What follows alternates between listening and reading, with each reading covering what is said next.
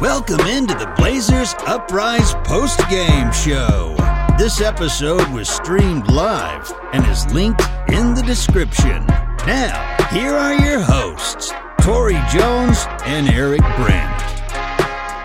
What's going on, everybody? Welcome into the Blazers Uprise post game show. What a win for the Portland Trailblazers tonight. They make a statement on the second game of the season.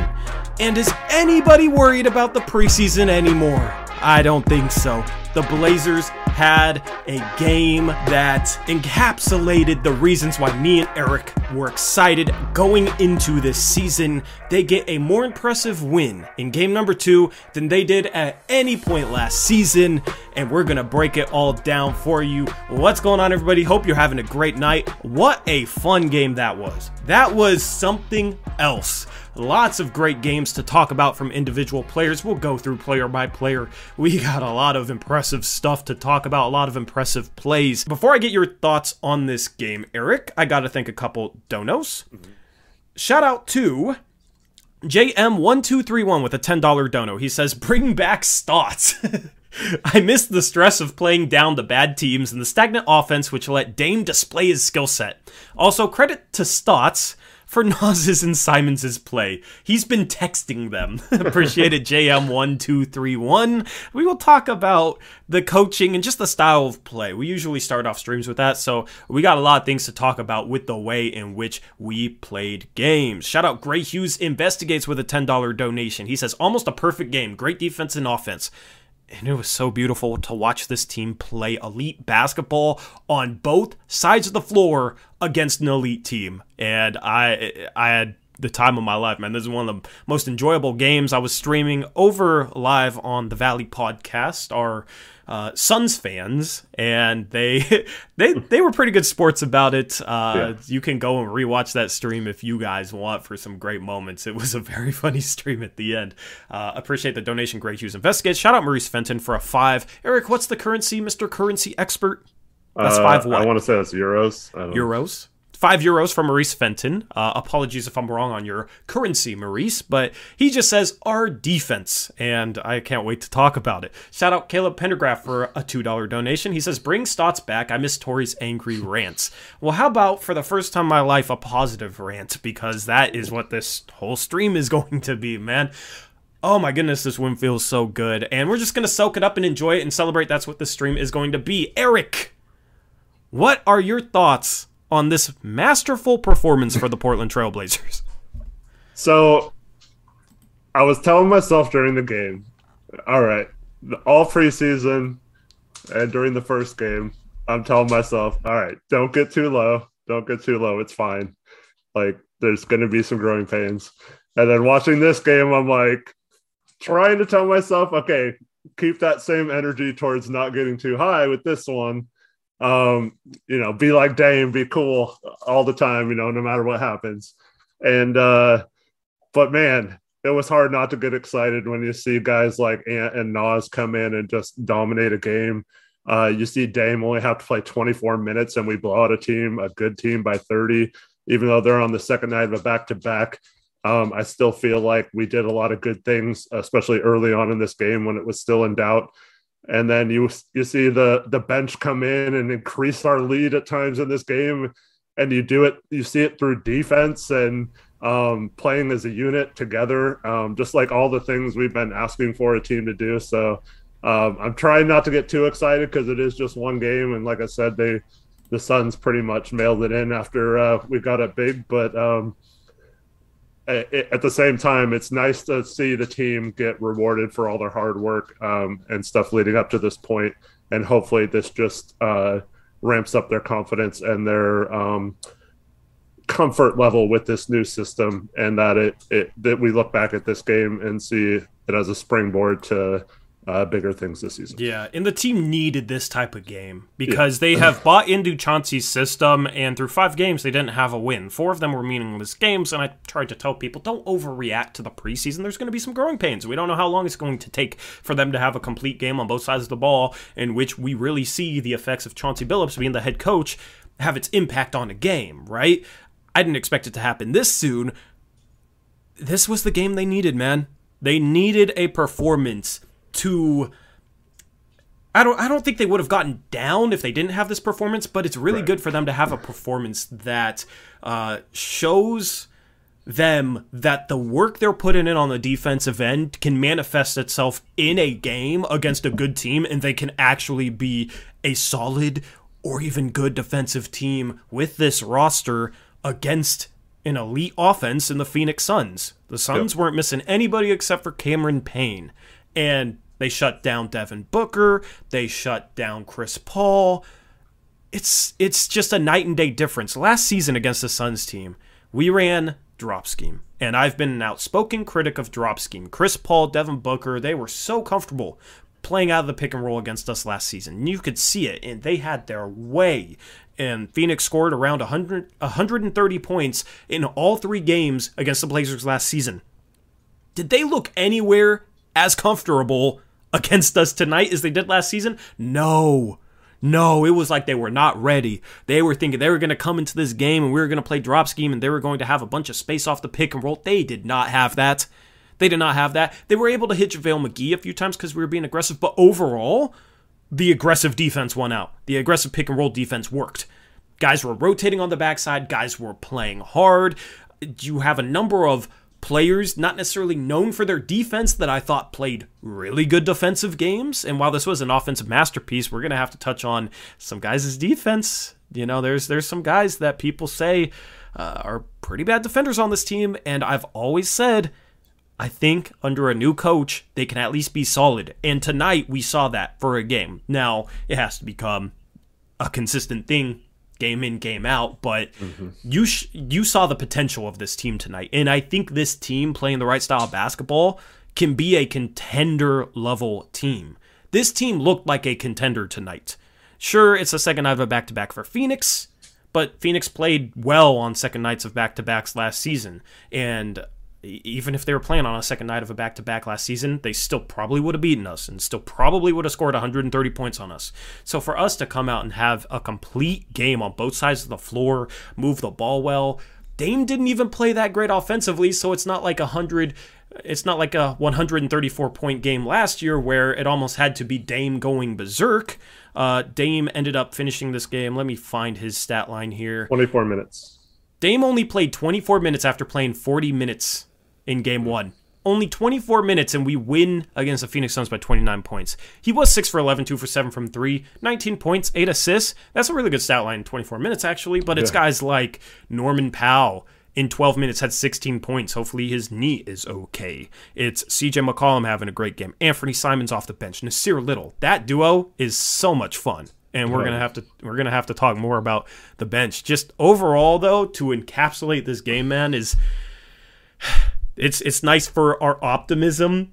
It's nice to see our optimism play itself out on the court, and everything we've been thinking about this team, Eric, actually manis- manifest itself in reality. Because I picked the Suns going into this game to win this game because I hadn't seen the Blazers play both sides of the court at a high enough level yet.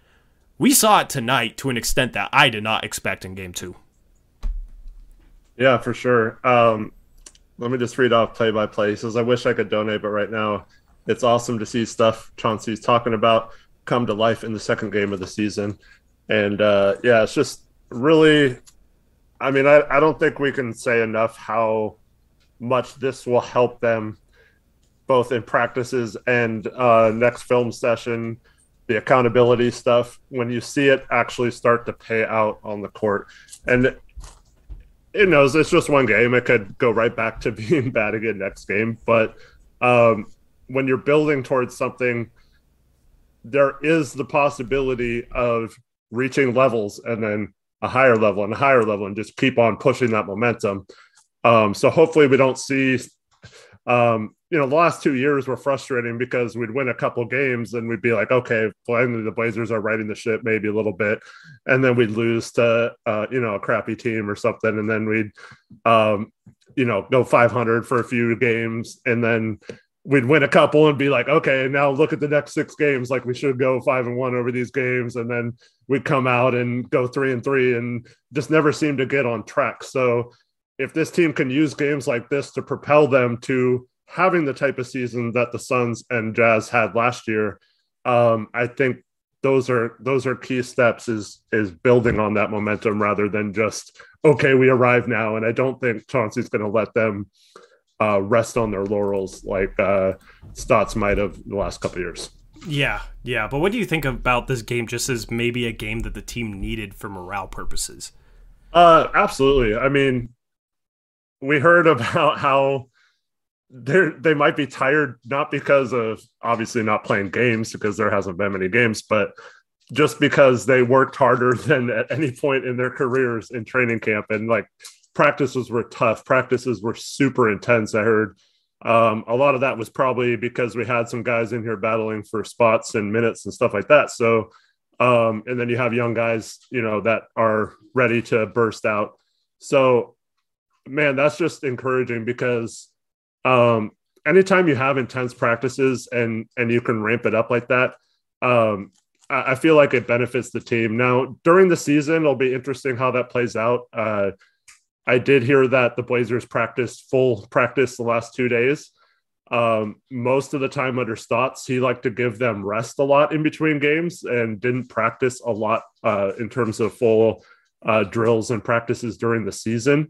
So uh, as the season goes along, we'll have that's something we need to keep an eye on is how that affects their endurance and conditioning and um, just their ability to be in games and stuff like that.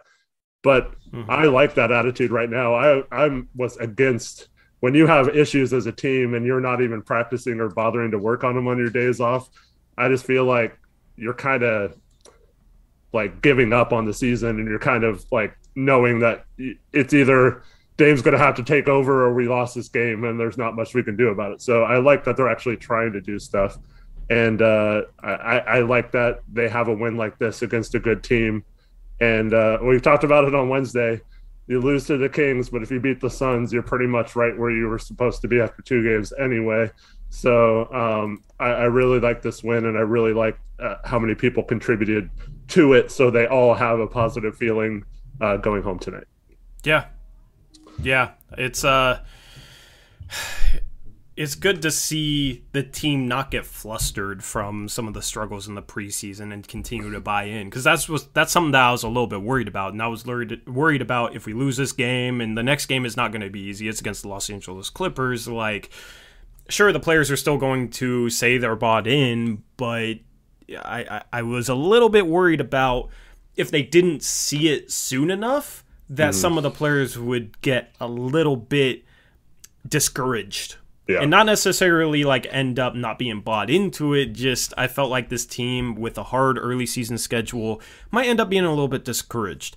And after tonight, those worries are all out the window because even if they struggle next game, they've seen the potential of this team playing an aggressive defensive style, having a better defensive game this game than any game they had last season. And this is a game offensively where Dame plays 24 minutes, Norman Powell plays 12. It, it's a offensive game in which you had role players step up. Larry Nance Jr. hits two threes. Anthony Simons, uh, Nassir Little. The bench looks phenomenal. Dennis Smith Jr. comes in and plays well. In, in I mean, it maybe wasn't meaningful minutes, but it was still uh, early on enough in the game where it meant something. He got subbed in near the end of that third quarter where it seemed like Phoenix might be making their final run. Uh, so it's just a lot of guys contributing to this too, which I think is a confidence booster in itself for a guy like Nassir Little to follow up a good game one with a good game two. For a guy like Anthony Simons, who at this point, Eric, looks like a sixth man of the year caliber player.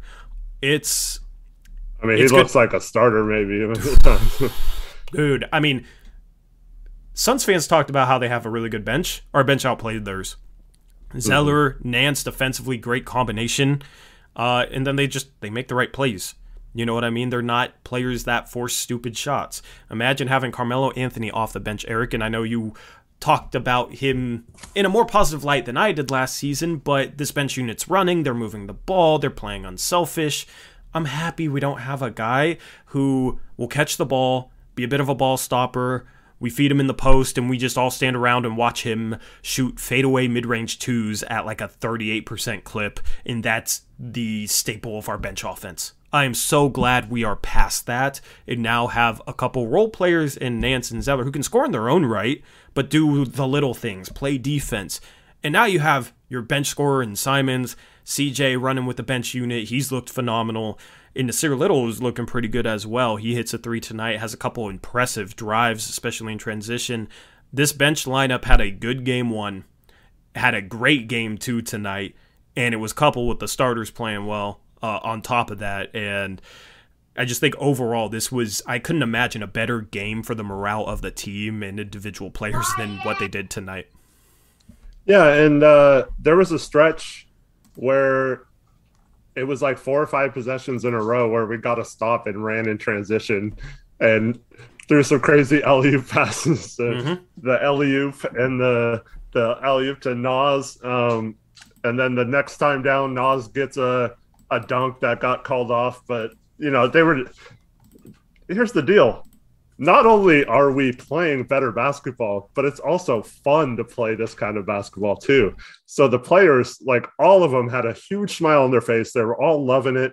Um, when you get out and run and make plays um, on both ends, uh, I mean that just brightens up the team, man. And and it was just so nice to see a game where all these guys were were just having fun out there and playing the right way as well. Yep. Shout out to one of our channel members, Pineapples. He says, Woj tweet about Norm. Initial findings on Portland guard Norman Powell's left knee suggest that he's avo- avoided a serious injury, sources tell ESPN. So that's a good thing. That's good news. I don't know what play that happened on. I didn't see that happen. I was a little surprised when he didn't return, but Norm has been uh, banged up this season. If he's going to miss time, then Nassir Little's going to be starting some basketball games, most likely. He started the second half, and He's played well the first two games. I can trust Nassir Little playing the three next to Damon CJ. His defense has been impressive. I think he's looked like a good on ball defender. So, like, Norm had a great game tonight. So, I don't want to understate what he means to the team, but mm-hmm. if he misses a couple weeks, I think we're fine. I think we're fine. That's what that's where it pays off having confidence in a guy like Nas, despite him having a tough first preseason game and then missing the final three. That's why it's nice to have a coach who'll still throw him in there in game one, first guy off the bench, and show confidence in him, despite the only performance he had before that in the preseason, he looked really bad. And the payoff is he's been really good the first two games of this regular season. And now I think he has the confidence where if he ends up stepping in and starting for a week or two, hopefully it's not longer, he'll be just fine. This has been my frustration the last two seasons with Nas sitting on the bench, not getting this opportunity. We see him start a game because of injuries two years ago, completely locks down Siakam. Like he had him completely flustered we're beating the Raptors at home. And then inexplicably, he doesn't play the rest of the game. He goes out in the third quarter and doesn't come back in. And Siakam torches uh, Hezonja in the fourth quarter, and we end up losing at home to the Raptors. And then Nas doesn't really get to play much after that.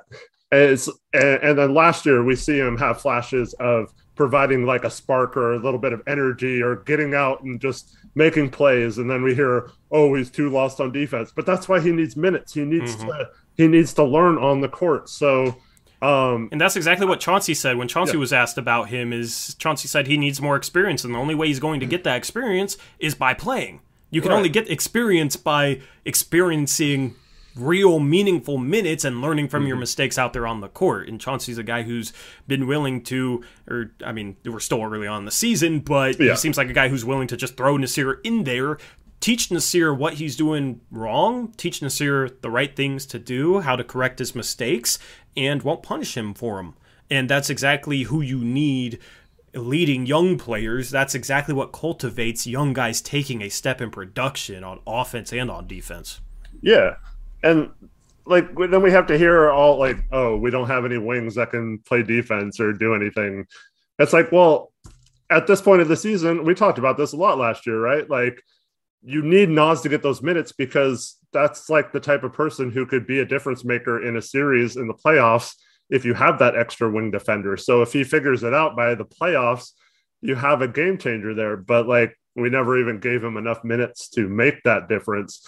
And that just the energy he brings. Like, how many times last year did we say this team just lacked effort or looked like they were stuck in mud and stuff? And the players like that, you need to play them.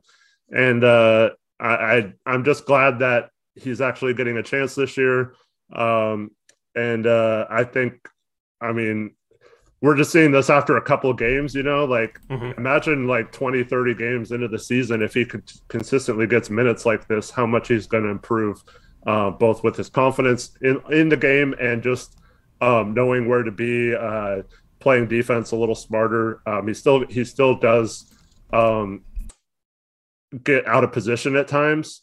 Um, but that's that's what you need film and you need uh, opportunities for Chauncey to teach him how to do that. So I, I feel like by the playoffs, um, after a full season, we're going to be talking about having a guy who can maybe not. You're never going to lock down like a, a Paul George or a or someone like that, a Michael Porter Jr. completely, but like you have a guy now that you could stick on him and feel like you have at least a fighter's chance of getting some stops when those guys try to take over games. Yep. Yep, 100% agree with that. Let's look at some team stats from tonight. Let's, before we do that, we should probably get caught back up on Yeah, let's catch donations. up on the donations. Then we'll look at the team stats. we got team stats. That's a little teaser for you. We got oh, team oh, nice. stats that we're going to be putting in this year. Uh, we didn't have that on last stream. We have that for this stream. Shout out to Chris for helping me with the graphics and making it all possible. All right, so Thanks, donations, Chris. Eric. I think the next one was ads, correct? Yep. That's right. Ads, $5 dono. He says, Great game. Watched from the 100 section. We played with energy tonight. Nassir Little and Simons were great. Nance still looking like he's finding his role. And uh, man, I'm kind of jealous of you going to that game tonight. Ads, I'm sure it was a lot of fun to be there in person. Appreciate the $5 dono. I think Nance, Nance was fine tonight. He shot two threes and made them both and looked confident. Mm-hmm. And that's the thing is when you move the ball and guys are playing well, it's almost contagious. It's yeah. almost like the whole offense had a rhythm tonight, and it didn't matter who. Like Ben McLemore comes in the game and hits two threes immediately. Larry right. Nance hits both his threes. It's like contagious when everybody has a share in the offense and it's clicking. Sure, it might result in CJ McCollum hitting a bunch of the shots, but if guys are catching the ball, driving and kicking to CJ, and he's getting shots like that, you know, it's they're getting in the rhythm and that's why i wanted more ball movement you know? So uh, previous years it's like cj dame might be hot but nobody else had a rhythm. They're standing around on offense watching them have to c- carry the entire thing. So uh, it's that's what i like about being able to move the ball and that's what i noticed tonight is the good offensive play the good shooting it was almost contagious. And cj did have a few uh you know iso plays which once again, if he's hot, fine. Like I'm I'm cool with that. Like mm-hmm. if he's if he's hitting. Um, but for the most part, uh, I felt like a lot of the game they were getting their shots like secondary in the offense. So like it would they would try to run something first, they would try to pass a little bit, mm-hmm. and then it would come back to them, and then they'd run pick and roll, and Dame would shoot a three or something like that. So um, I like that. I, you talked about that how many times last year? Run a play first. If it doesn't work, you can always do their pick and roll in your ISO situations. Um, you can do that at any point in the shot clock. You don't have to do that right away in your offense. So, as a first option on offense, I like exploiting and trying to get someone open first. And if that doesn't work, of course, let your playmakers make plays. And in terms of Nance, I, I, I just feel like this is a guy who he's always going to look like that. So but but he makes winning plays. So like, how many like deflections did he have on defense? How many times mm-hmm. was he in the right spot? How many times did he uh, help in the right situation? How many times did he make the extra pass on on offense? Um, and sometimes you want him to shoot, and he's that's going to be a problem. You know, sometimes he's open and he doesn't shoot because he's so unselfish. But that's just the way he plays, and that's what makes someone a good teammate and a good role player. Is just he doesn't try to come in and score 15 points in five minutes, you know, like a Bazemore would have tried to do two years ago.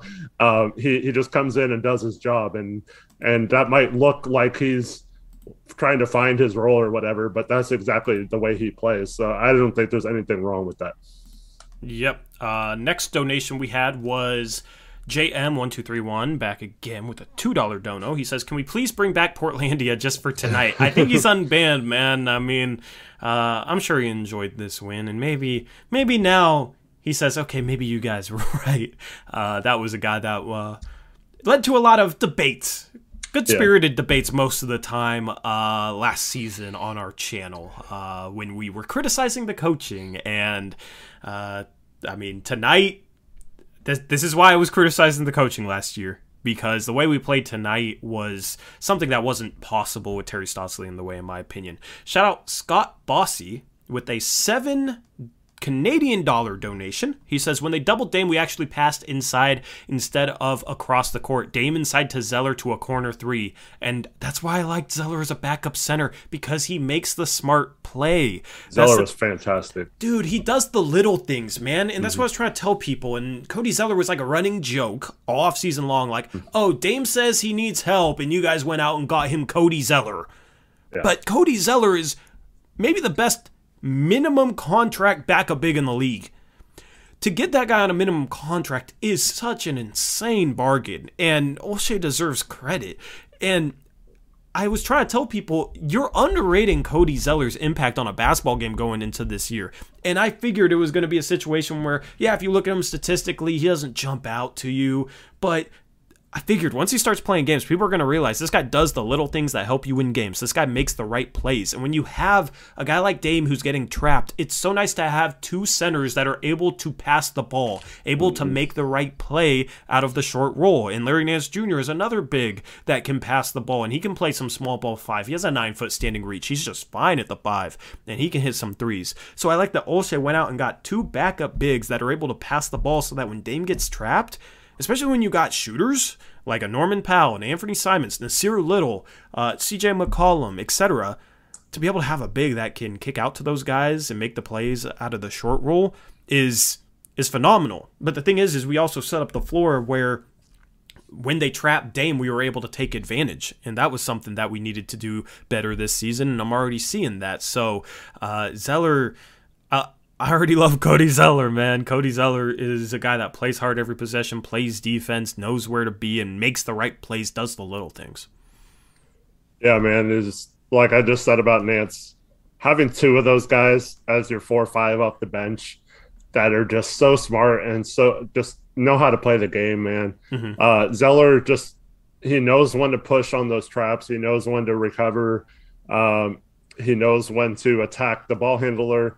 He, he's hardly ever out of position, just like Nance. And that alone is a huge step um, and will go a long ways to uh, solidifying that defensive uh, paint area because those guys just you're you're not going to beat them because you you tricked them or you got them out of position if you're going to have to make a tough play which we saw the Suns do a few times uh, like you mentioned CP3 made some really nice passes to to McGee and and Ayton. mm-hmm um, but I mean, that guy's a master at passing those those uh, those crisp passes in the paint in traffic. So, and you're not going to be able to stop everything with a guy like that. But the fact that you have to make it that hard, and where mm-hmm. he has to throw like a an incredible pass just to get someone open, or someone has to hit like a turnaround fadeaway shot. Um, I felt like Nurk did a pretty good job at that tonight. A couple times he got out of position. Yeah. Um, but for the most part, yeah, our our uh, front court defense has just been really good in these first two games. Chris Paul tonight in 26 minutes. Eric, do you know how many points he had? Uh, I want to say like four, maybe four.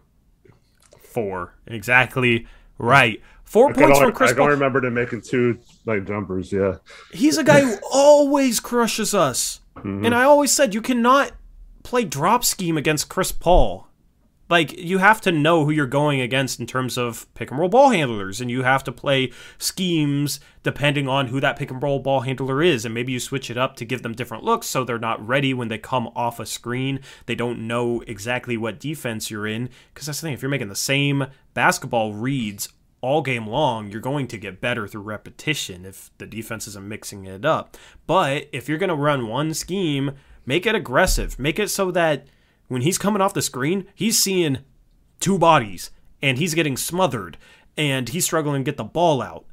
Because that's a lot better than giving him a bunch of space and hoping that he misses the mid range jumper or doesn't yeah. get a pull up three somehow. Like, uh, that's why I was so frustrated last season with the way we ran our defense. And mm-hmm. a lot of people scream personnel, man, but you can't just give a guy like a Chris Paul a bunch of space off the pick and roll. And we didn't tonight. And look what happened. Despite our small, undersized starting lineup, four points in 26 minutes for a guy who normally crushes us. That's not a coincidence. Uh, and thank goodness we don't have. I mean, I appreciate Enes Kanter, man, but aren't we happy that we have Cody Zeller defensively instead of Enes Kanter? There were some people saying we were going to miss Enes Kanter. Dude, Cody Zeller's a better player. He's a better all around player. He's better at pretty much everything except for offensive rebounding. But here's the thing if we're making more shots, offensive rebounding isn't needed as much. And he's still really good offensive rebound. Yeah, yeah, exactly. Well- so, the thing is, so I see a lot of people like, well, we just shot really well tonight and stuff like that. That's the reason why we won. But we, if let's say we miss like ten percent of our shots more, you know, we still would have won this game because of our defense, Yeah. and that's that's the encouraging thing. Is we didn't need to shoot this well. mhm. We just now when you combine shooting this well with our defensive effort, we blow a team out. Um, whereas, you know, in the past, we might this might have been a victory still, but it might have been like 134, 130 or something, you know, where we had to make plays down the stretch and Dame played 40 minutes and all that kind of stuff. So yeah, trying once again, try not to get too high on one game, but uh, very encouraging that we we pretty much won this game because we locked down some of their best players. Yep, 100% agree. Next donation, let's get through these and then head over to team stats. Apple's three three Australian dollar donation. He says Larry Nance perfect from three. I thought he missed one in his first game, but perfect tonight for sure. Did he miss one in his first game? I think so. I think it was just talking Yeah. tonight. I mean, I'll take two for three though. 67%. Mm-hmm. percent I'll take that. so shout out Apples for three Australian dollar dono. And then shout out Funk Master General for the $13.40 donation. He says, most important stat, Eric. CJ Elleby, zero turnovers, any number of minutes.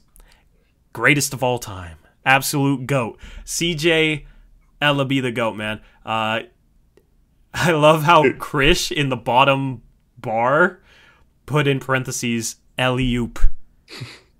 Who who came up with that tonight? That's me, dude. That's that was me. you. Good Yep. job, Eric. Round of And I- applause for you. I said trademark on my tweet so no one can copy it. yep, Eric has the trademark on alley oop. Although I gave Amara permission to use it if she wants, but um, Hopefully she does. That's a great. That's a great. Uh, uh, that's that's clever, man. Shout out to Eric for being uh being clever. but dude, CJ Elleby, no matter what you say about that dude, he threw down an alley oop in a basketball game, an NBA game, so he can always tell his Got family. up and the hair was flowing back He all threw down an alley in an actual NBA game. No one can ever Who threw that, that hoop? Was that Dennis Smith Jr.? I think it was, yeah. Great pass. I was like, I was like, is he really gonna throw this hoop? dude, there was just a stretch of this game where like where just things were happening where it's just like, oh my goodness, like Ant will hit a pull up three contested, and then the next time down, Dennis Smith Jr. is Rajon Rondoing JaVale McGee and then fading away on him. And then Elleby's throwing down an alley oop dunk. Then Greg Brown is throwing down an alley oop dunk right after he gets his first career technical in his first minute. His first stat, Eric, was a technical foul. I guess he's gonna be our future Rasheed Wallace, man. That, that's I was hyped about that. I've never been happy about a Blazer getting a technical until then. so, uh, yeah, there's just a stretch of this game where things were happening. It's just like, oh my goodness, dude, it's it's surreal right now. And even, you know, I was on with uh, Sundo and Gabe, and even they were saying like, "Wha- what, what? Uh, it was undescribable, man. And I'm so excited to watch the highlights after this stream. Just go back and look at that stretch where we're just making insane play after insane play, and the alley oop is the perfect encapsulation of that. The only problem with this game, since we had 13 healthy players going into the game, Mm-hmm. our guy Keljin Blevins did not get in the Where game. Where was Keljin he, He was he was not in uniform tonight, along with Trendon Watford. Man, where was our Because- victory cigar, man? That's I sad. we could have seen him do some crazy stuff in that. Dude, with the way everybody was making plays, like he would have hit a pull up three, then a dunk on someone. Like that's the way this game went tonight. Even he even someone's man. life with a poster dunk. That was dude, I would have lost my mind. I would have. I, I I might not be here right now if he threw a poster dunk down on somebody. anyway, uh, and then the last, uh, it's not a donation, but Andrew Hartwell, six month member, he just says, "Let's go." Up, Uh, appreciate Andrew for being a member for six months. When you hit a milestone, I think it's like one month, two months, six months, a year, you get a chat message. So appreciate it, Andrew. If you want to become a channel member, hit the join button below. Tomorrow, probably in the evening, maybe like 11 p.m. I don't know. Sometime tomorrow, I'm going to drop a film breakdown over on a separate channel, and that'll be available to channel members only. So that'll be an exclusive for channel members as a thank you to you. I'll be doing those weekly this season. If you want to become a channel member, the lowest membership tier is only $2 a month. You can hit the join button down below this video. It helps us out and you get some cool perks. Uh, that intro, I saw people talking about wanting that as a computer uh, a computer screensaver. That will be available to channel members as well. Uh, I saw people asking for that, and I hadn't even thought about that, but that's a great idea because I love the way the intro animation looks. Shout out to Mateo for hooking me up with that. That was uh, better than I was expecting as far as our intro animation. So, anyway, no, And that's. Real quick if you if you uh, aren't in a position to donate or um, join as a member uh, totally understandable uh, we love everyone for supporting us the same but if you don't mind just giving us a like on the video uh, it really helps us out uh, Yeah. there so we don't usually beg for likes but we have uh, almost 400 people watching so appreciate that if you could do that for us Yeah, yeah, hit that like button, man. I'm all about just bringing you guys Blazers, breakdown Blazers content, so I don't even really think about, you know, the YouTube side of things like hit that subscribe button, hit that notification bell, hit that like button, all that stuff, but it does help us out. So, uh, if you do, we appreciate it. And my guy Torey uh, had a radio spot earlier on Rip City Radio before the game Mhm. and did an incredible job there. I was So, nervous for that to be honest with you. Big things happening. Yeah, shout out Stephen Vaughn, man. Uh, he was filling in for Chad Doing and Travis Demers on Rip City Radio 620, and he had me on as a guest, not just some random guy calling in on the phone. So he had me in as a guest, so that was pretty cool. you did a First really time I've job. done that. Appreciate it, man. Appreciate it. I it means a lot because I was nervous going into that. It was my first radio spot, and it's a different environment in this. This is chill, interactive, and fun. Um, a little, di- little different. I enjoyed myself on there. Don't get me wrong. It was just I was a little bit nervous going into that. So uh, glad that people enjoyed that segment on the radio. Shout out CR Slacker, five dollar dono. He says more accurate. Simon's sixth man of the year or most improved this year. I mean, if he's averaging 16 a game, which if he gets the minutes, I don't know if that's out of the realm of possibility. If, he's averaging 16 and 4, 16 and 5, then maybe it's just going to be hard for him to get the minutes. If he was playing 36 minutes a game this year, I would say he's the front runner for most improved because he would absolutely average 20 a game if he was playing mm-hmm. starters minutes. He Yeah. looks phenomenal not only as a shooter but like attacking the rim, his float game, like that was such a shifty move he pulled on JaVale McGee to get to the rim out of the pick and roll. And then his playmaking is better, his passing is better. So he is taking a jump this year. You already see it, and he's playing with a ton of confidence. Yeah, uh, that guy, like you said, if he, I think he's just getting minutes away from really, uh, truly breaking out in this league. And uh, I hope that's still with the Blazers. Uh, understandable if at some point he needs to have his own team, um, because I think he could be that good. Um, but this guy, um, it's you don't want Norm to be out. I, I hope that's not the case. We need Norm, um, but the silver lining in that would be that all the minutes would be there for Simons to play, um, and he could just uh, get all of the minutes he can handle. Which I never see him really tired out there, so I feel like he could play 30 minutes a game, and it's not a problem. Uh, so I'd like to see him get that opportunity maybe at some point. And uh, I mean, dang, we came in. Dame goes out, you know, partway through the third quarter, and we end up blowing the game open with Simons out there, you know, and Dame doesn't have to come back in. Uh, if Simons is that good to where he can kind of keep those guys from having to play heavy minutes and you can rely on him to uh, play crucial stretches of games um, and rest those guys and maybe even load manage them throughout the year, that's going to be uh, a very nice advantage for us.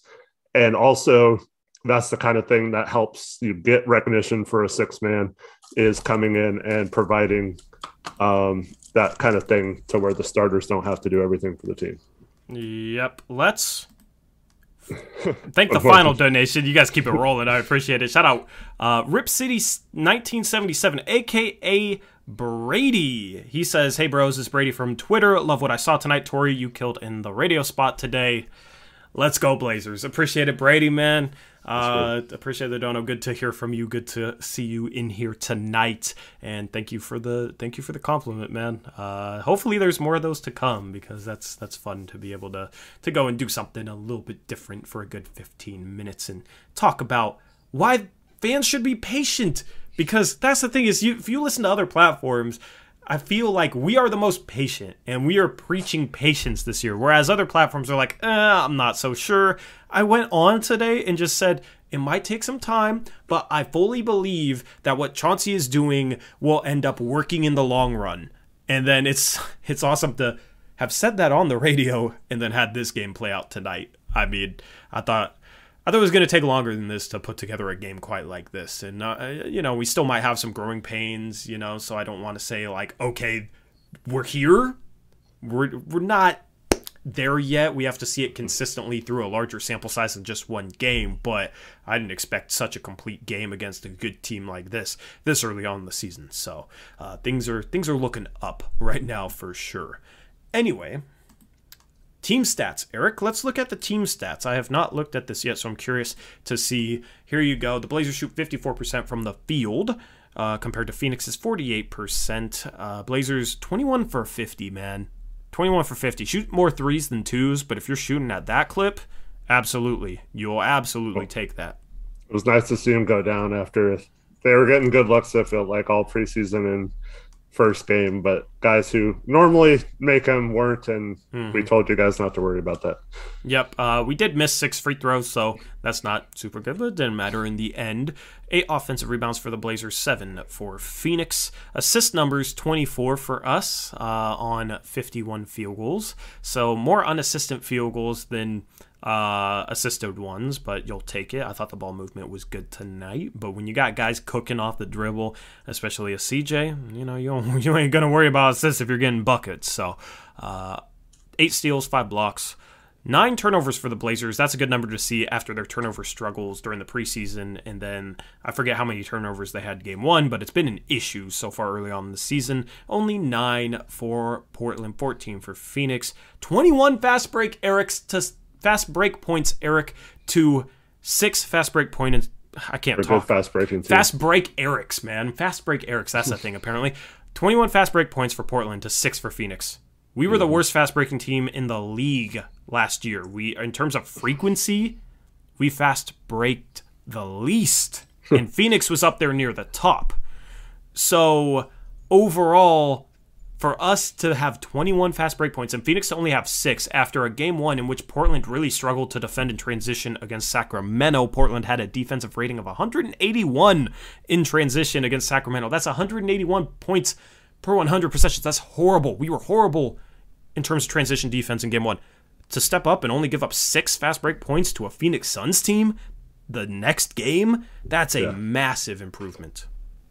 I massive agree. Improvement. And I'll take uh 24 assists to nine turnovers. That's a really good number, I think, in my opinion. Because um, we averaged what 20 assists a game mm-hmm. the last couple years, or right around 20, and people would say, "Oh, well, you have the low turnovers, so that makes up for it."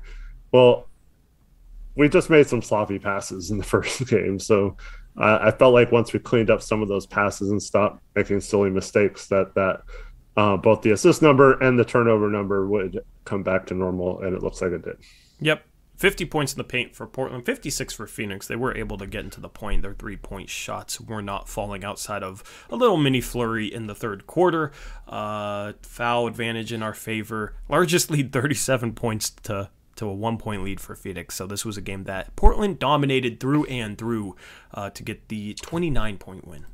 Also, uh, thing that stands out to me is the 15 fouls. Um, I think it was the third quarter last game where we got into foul trouble mm-hmm. early and they just paraded to the free throw line. So that was huge, especially against a crafty guy like Chris Paul, um, to where if you get into foul trouble, he'll just foul bait you. Um, so I, I, like the fact that we didn't uh, reach a lot, we didn't foul a lot in this game, and stayed out of foul trouble. Yep, uh, agree with that. Uh, let me. What what else you got in your mind? I gotta help. Well, uh, Zach posted a link a little a few minutes ago to uh, the Blazers locker room after the game. I mm-hmm. saw Dame uh, at the conclusion of the game immediately run up and grab the game ball, and I tweeted this out that I'm assuming he was grabbing it to give to Billups as a celebration for his first win and it was pretty cool to see the team all excited uh, when Chauncey came in the locker room. So go check that out later uh, if you want to, or you can if you want to play it on here. Yeah, I don't know how I'd get it in here yeah. properly, but that is something that I'll have to sort out in the future. Uh, let me know, DM me, or let me know in chat once Chauncey Billups' interview is up. I want to watch up. his. Is it up? Do you want to yep. watch it right now? Sure. Jackson's got it up. Alrighty. In, in chat. Alrighty, let me pull it up here for you guys. We'll listen to Chauncey Billups after his first career NBA win. I said that like I had it ready to go as if it was going to play, but I do not have it ready to go yet. uh, I forgot to I forgot to type. All right, here we go. It's uh, the quote says, "So many multiple efforts defensively. It was fun to be a part of." Alrighty one minute ago. So perfect timing with me bringing it up right there. It's an 11 minute interview. Uh, afterwards, we'll go through uh, individual players and then we'll look around the league. So let me bring this up. I have this. Uh, so in my streaming software, I bring up this window for the coach, right? And right now it says Stotts interview. Oh no. Billups interview. Nice. I'm happy to make that change right now. So Billups interview. Here we go with Chauncey Billups. It's crazy, man. I mean, I knew I was in trouble when, before I was walking in, I was walking through and people started putting their cameras up. So, oh, no. All I know is that water was cold as hell. I'm like, I couldn't get find room temperature water or something. But that was it was incredible though. I mean, it was it was an incredible win for us today um, things came together. You know, we, we just played extremely hard on the defensive end, and we finally started getting some shots to go. Uh, you know how it is when you get shots to go, it helps your defense. You know, people are playing with confidence. Everybody's kind of getting moving the ball, sharing the ball.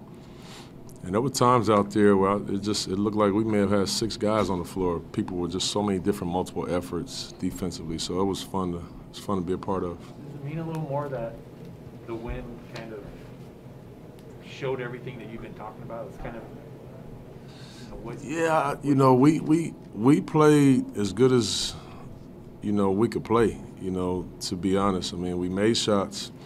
Defensively, we did a really good job. We took care of the basketball. Uh, we were focused in on all of our coverages, and um, man, it, it, was just beautiful. You know, it was beautiful to see, and it was beautiful not only for me, but for the guys to see um, what we're capable of when we're focused, right? I mean, that, that's a championship caliber team that is hungry. You know, um, obviously we caught them on a back-to-back. Um, that's the advantage, one of the advantages of being here in Portland. One is our crowd, two, where we are located. You know, whenever we catch somebody on a back-to-back, I mean, it's there's a lot of long flights coming here, you know. So I'm proud of these dudes, man. I'm proud of these dudes. We've been we've been working extremely hard, um, and we've had shown some spurts, obviously. And today we, we we did it for the entire game. Do you feel like this was an example of how we clean up all the mistakes from the first game? You guys practiced Thursday and Friday being detail oriented. Did you feel like they cleaned up all, a lot of those mistakes? Yeah, I did. I feel like we did clean some things up. You know. Um, and like I said after game one, I felt like we played hard enough to win the game. Um, we just didn't shoot the ball well, you know, even though I thought we generated good shots tonight. We generated good shots. We made shots. And defensively, man, we were just all over the place. Do you have any indication on Norm? No, I don't. Uh, he, he got an MRI, uh, so I'm just praying for good news on it. What, what do you think things clicked on defense like that? Because it, it was visibly obvious that they were. You know, we talked in the locker room before the game, and I just said, let's let's. One thing we haven't done a great job of is having good starts. So let's let's focus in on our good starts. You know, we focused in on just sprinting back, getting back in transition, um, which has kind of been an issue for us. You know, we've we've been a poor transition defensive team early this season. And so I said, if we can do that and we can load our defense up and get back, then we got a better chance of stopping them, you know, um, or containing them at least. And we were focused, very, very focused from the early, from the onset of the game. And I just felt like when you're that focused on that end, and now some shots start going down, that's just more energy and more life. Um, and we just we just kept it going. Uh, when you were, go ahead. I'm sorry. There were a couple times where they had Ayton and JaVale diving to the rim, and the backside guy kind of disrupted that. Was that something that you guys scouted, or was that kind of just like general like attention focus on the defense? Yeah, uh, we that's just that's kind of you know that defense, that particular defense that we were playing. It's always a low man. It should be a low man there.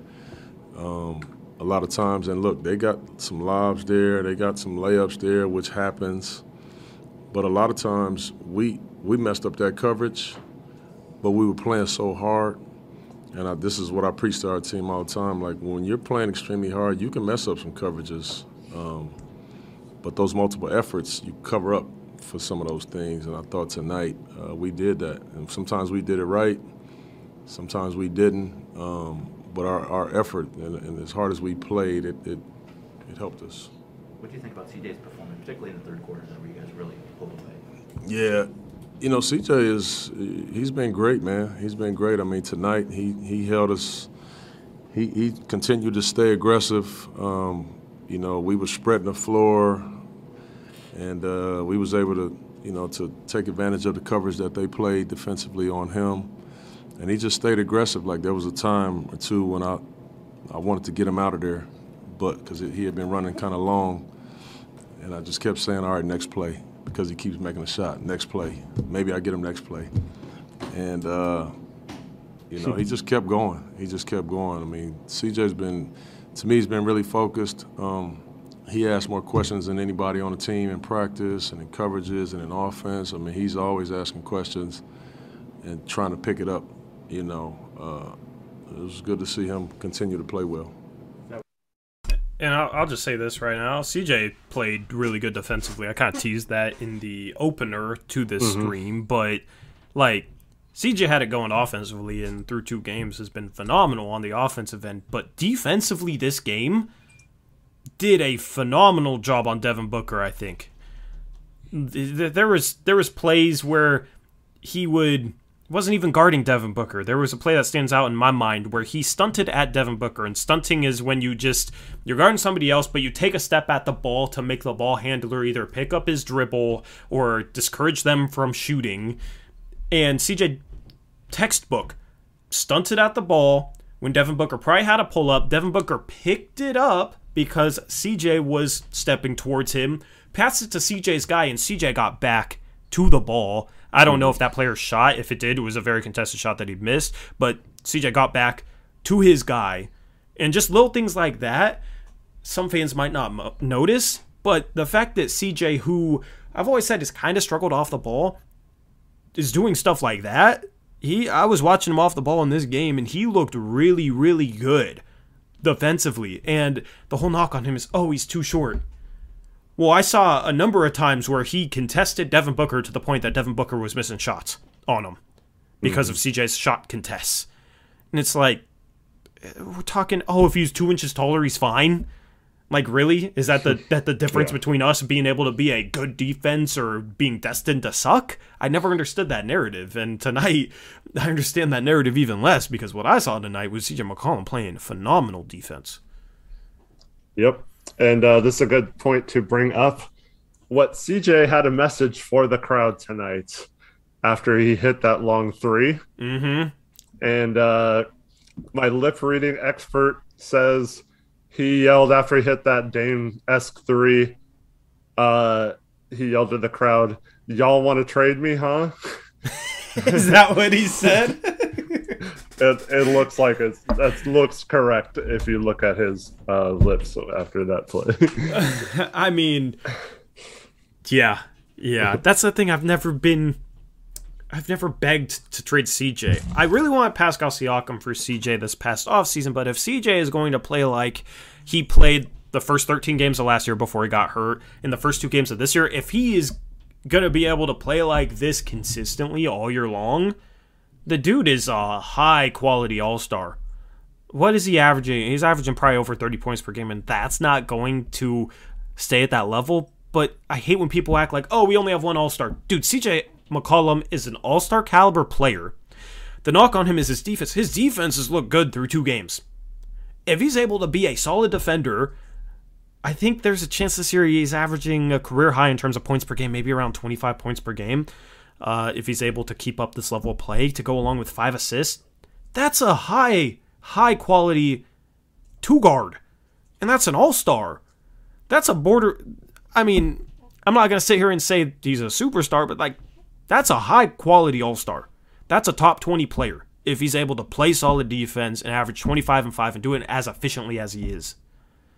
So obviously, he's not going to average 30 points per game or whatever he's averaging right now, but I don't know, man. That's why I've never been on board with that because I've always thought we can play good enough defense, and our offense with CJ and Dame and Norm, Rocco, Nurkic will be elite, especially if they start moving the ball and getting higher quality shots. It'll be a top yeah. three offense, right? If they can just be an average defense or borderline top 10 defense, that's an elite team and probably a contender. And that's why I have never been on board with trading CJ McCollum for a guy who's scared to shoot a layup and folds in the playoffs because I don't think we need that guy to fix our defense. We need a guy like Chauncey. And we'll continue to see how this plays out. But if you just look at tonight, that confirms what I thought in regards to CJ McCollum and the trade rumors he's been tossed into. Yeah, and uh, so I've always been the, of the belief that if you have a good team concept on defense and good help defenders, that you can basically have a good enough defense with any lineup. Now you're not going to have like a top three defense unless you have really good defensive personnel, but with how good the offense could be, you don't have to be that good on defense. You're not going to be our our identity is never going to be on defense. So um, I think we can be good enough in that 10 to 15 range and defense, even without um, having good point of attack defenders or whatever. And uh, I think CJ can be a good part of that, and I'm encouraged by all those questions he's asked. Yep, absolutely. Let's uh, look back into Chauncey's interview. What you meant when you told us here want you to be the hardest playing guy on the court? Absolutely. Absolutely. I mean, you look at the effort that Nas is putting out there. He's playing so hard, you know. Um, and I've, I've told him, I said, first, first of all, you got to be the hardest dude on the hardest guy playing out there. And then we can start talking about the other things, you know, um, slowing down a little bit, playing a little smarter, paying attention to coverages. But that's all secondary. I just want him to play hard, use his God-given talent, um, the gifts that the gifts that he has, and then we can we'll work on all that all that other stuff later. And he's he's doing a good job of that. At one point, you uh, at a timeout, you kind of had a one-on-one session with Ant. Uh, what was the nature of that, and, and you find that's effective to teach in moments like that? Of course it is. Of course it is. Um, it was it was a blown coverage that he had, um, and I was. He knew that he blew it, um, but he was a little confused as to who it was, so I'll just explain that. And also offensively, um, just kind of telling him some of the sets to kind of stay with. And, and I'm always, the main thing I'm telling Ant is stay aggressive. Stay aggressive. I, I think Ant is, I just think he's so good, man. He's so gifted. Um, the way that he can handle the ball, he can get to anywhere that he wants on the floor. He's a big time shooter. So I'm always just trying to pump confidence into him. Um, he doesn't need that, I don't think, but I just feel like I needed that when I was playing. I need the coach to be telling me how much he trusts me, you know. Um, and so that's that's what I always try to do. Chauncey is the perfect coach for Anthony Simons. He's the perfect coach for Anthony Simons. And I, I said it, I've said it before. He's been credited with helping Los Angeles Clippers players last year as an assistant coach. He's been credited with helping them improve their passing and playmaking ability. And you already see that in Simons, but also just the mental game and just that whole quote is just like, no wonder Simons looks great this year, man. Simons works hard, and Simons is supremely talented, so he was going to take a jump, but uh, you also have a head coach who I think is perfect for him. Yeah, love the way Simons is playing this year so far. Yep. Uh, shout out to Tobin Ernst, $2 donation. He says, Loving Coach Billups, let guys develop and breathe. Yep. And also guide them. If they make mistakes, help them fix it. You know, and that's the thing is you don't you don't have to yell at a guy like Ant. He wants to do, you know, he's he's a guy who plays pretty hard and he doesn't want to make mistakes. You just got to guide him. And that's what Chauncey's doing. And Chauncey's also helping to kind of cultivate the confidence within Simons because Simons has always been talented. Last year, his confidence I thought was a little bit shaky at times. This season, Simons looks so, so confident, and I think Chauncey has a hand in that. In the moment, are you able to enjoy a game like this? Like before the buzzer, before the water gets thrown on you, are you able to say like, "Oh, this is fun"? Like here's Greg Brown, Duncan, and CJ Elleby getting one. Like, are you able to have a moment to enjoy it? Yes, yes, I was. I was. I was definitely able to enjoy it. Um, it's good to see all those guys play well. You know, you see them every single day. I mean, you guys don't see them every single day, but in practice, these guys are there early. They're working their behinds off, and then you, you talk about some of the guys that aren't really in the rotation. For them to have the opportunity to play and play well, you know, uh, because you know their families and moms and grandma, everybody's watching them play. You know, so it's, it's these are great moments for these guys. So I definitely enjoyed it. We're going to take one from the Zoom here real quick. Jack Winter with Clutch Points, go ahead. Yeah, hey Chauncey. Obviously, Norm's injury kind of forced you guys into playing Larry Nance five tonight. But what do you like, if anything, about the way those lineups played?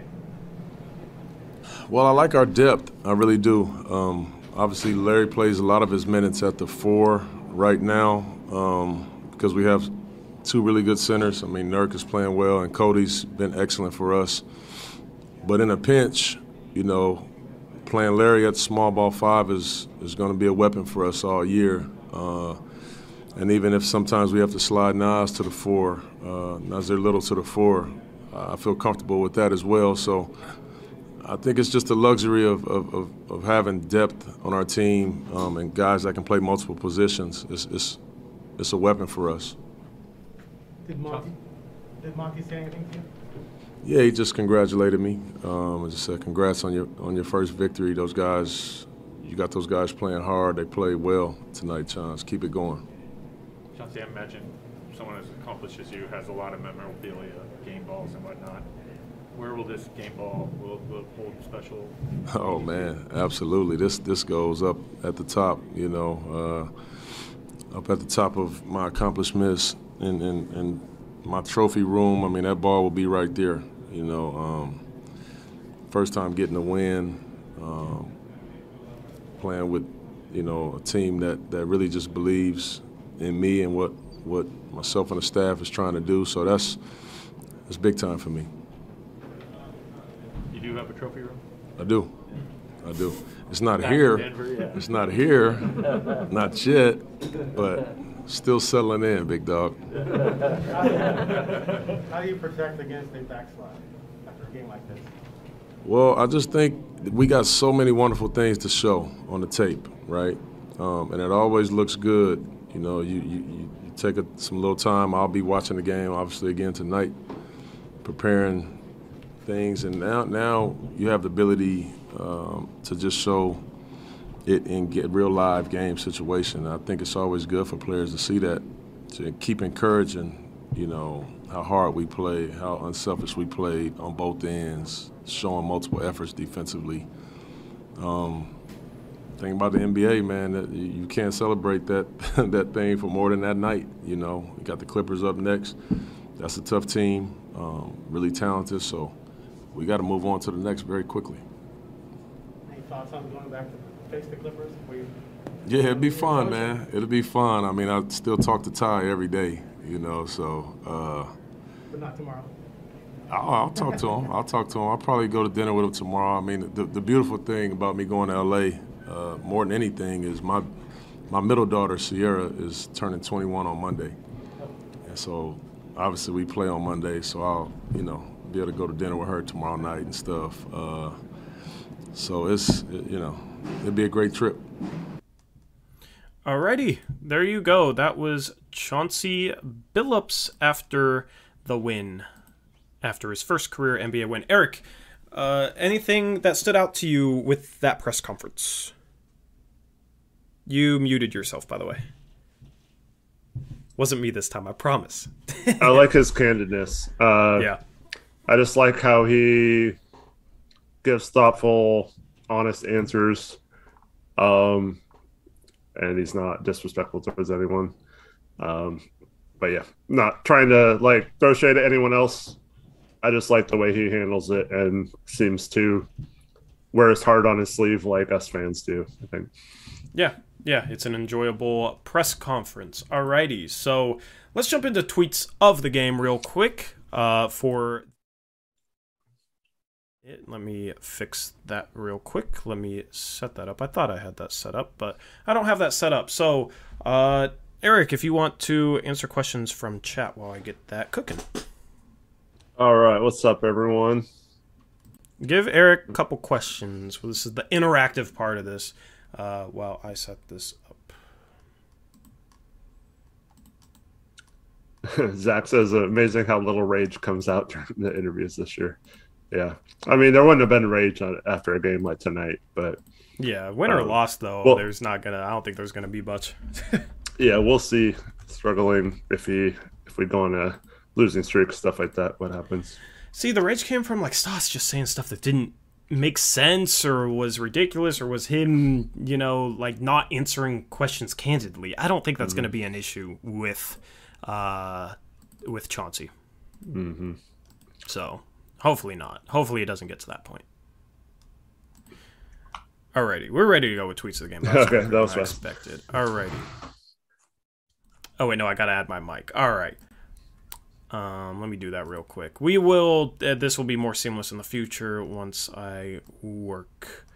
Once I work through this, everything. I didn't ask how I feel about Ben with the bench unit. Uh, I he didn't come in until garbage time. I don't really like McLemore playing meaningful minutes. I mean, I know he might have to if Norm's down. Yeah, he just but has I'd to rather just give those minutes to Dennis Smith Jr. because he Mhm. seemed to be good on both ends of the court tonight. Yeah, he just has to play uh, better defense than he did in the preseason. If he can hit threes like he did the first two shots of tonight and can play some defense, then he's absolutely fine. That's just kind of the, the knock on him. Alrighty, we are now ready to go. Let's look at tweets of the game. For those of you who hash- used hashtag Blazers Uprise, uh, I want to do this. I got to work with Chris on this. I want to do this where it shows individual tweets and is a slideshow. So if this is a little too small, apologies. Shout out to Son of Car, who Carson man, Carson Dunn, very supportive. uh, he says Watford for the alley oop. That's going to be a thing all season long uh, in garbage time. Hopefully, we need more alley oops. Hopefully, that's not the only one this season. Shout out Sean Camarada, aka Embarking Box. He says Chauncey will be a top three candidate for Coach of the Year. Hashtag Blazers Uprise. Shout out to it's a little bit too small. Uh, I don't know. Jamarcio Jones. Was it Jamarcio Jones? CJ out here turning into a two way player, man. That's a scary guy if he's a two way player. Shout out to Cody James Franklin. CJ McCollum with three blocks. I didn't know he had three blocks today, Eric. Yeah, three blocks. That's, uh, He's always been a good. he's always been yeah, a good shot blocker two guard. Yep. Mhm. Uh, shout out to uh, what's that next one? Skinny SC. All right, shout out Skinny SC. Ant for Six Man just went from a pipe dream to a real possibility. Yeah, we did our awards predictions before the season started. We did them over on Blazers Uprise Live, our second channel that is linked in the description box below. And who had him as their sixth man? Do you remember who that was, Eric? It was one of our mods.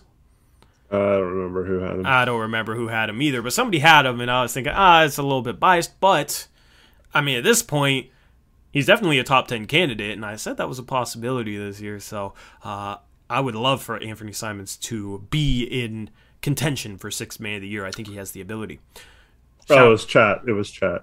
Was it chat? Oh, shout out to chat. Of course it was chat. Of course Yeah. it was chat. Shout out you guys, chat. You guys might have been right on that one. Shout out to Skinny SC. For another one, he says Nassir Little making hustle, hustle play after hustle play, and Chauncey said it in his interview, uh, or was asked about it.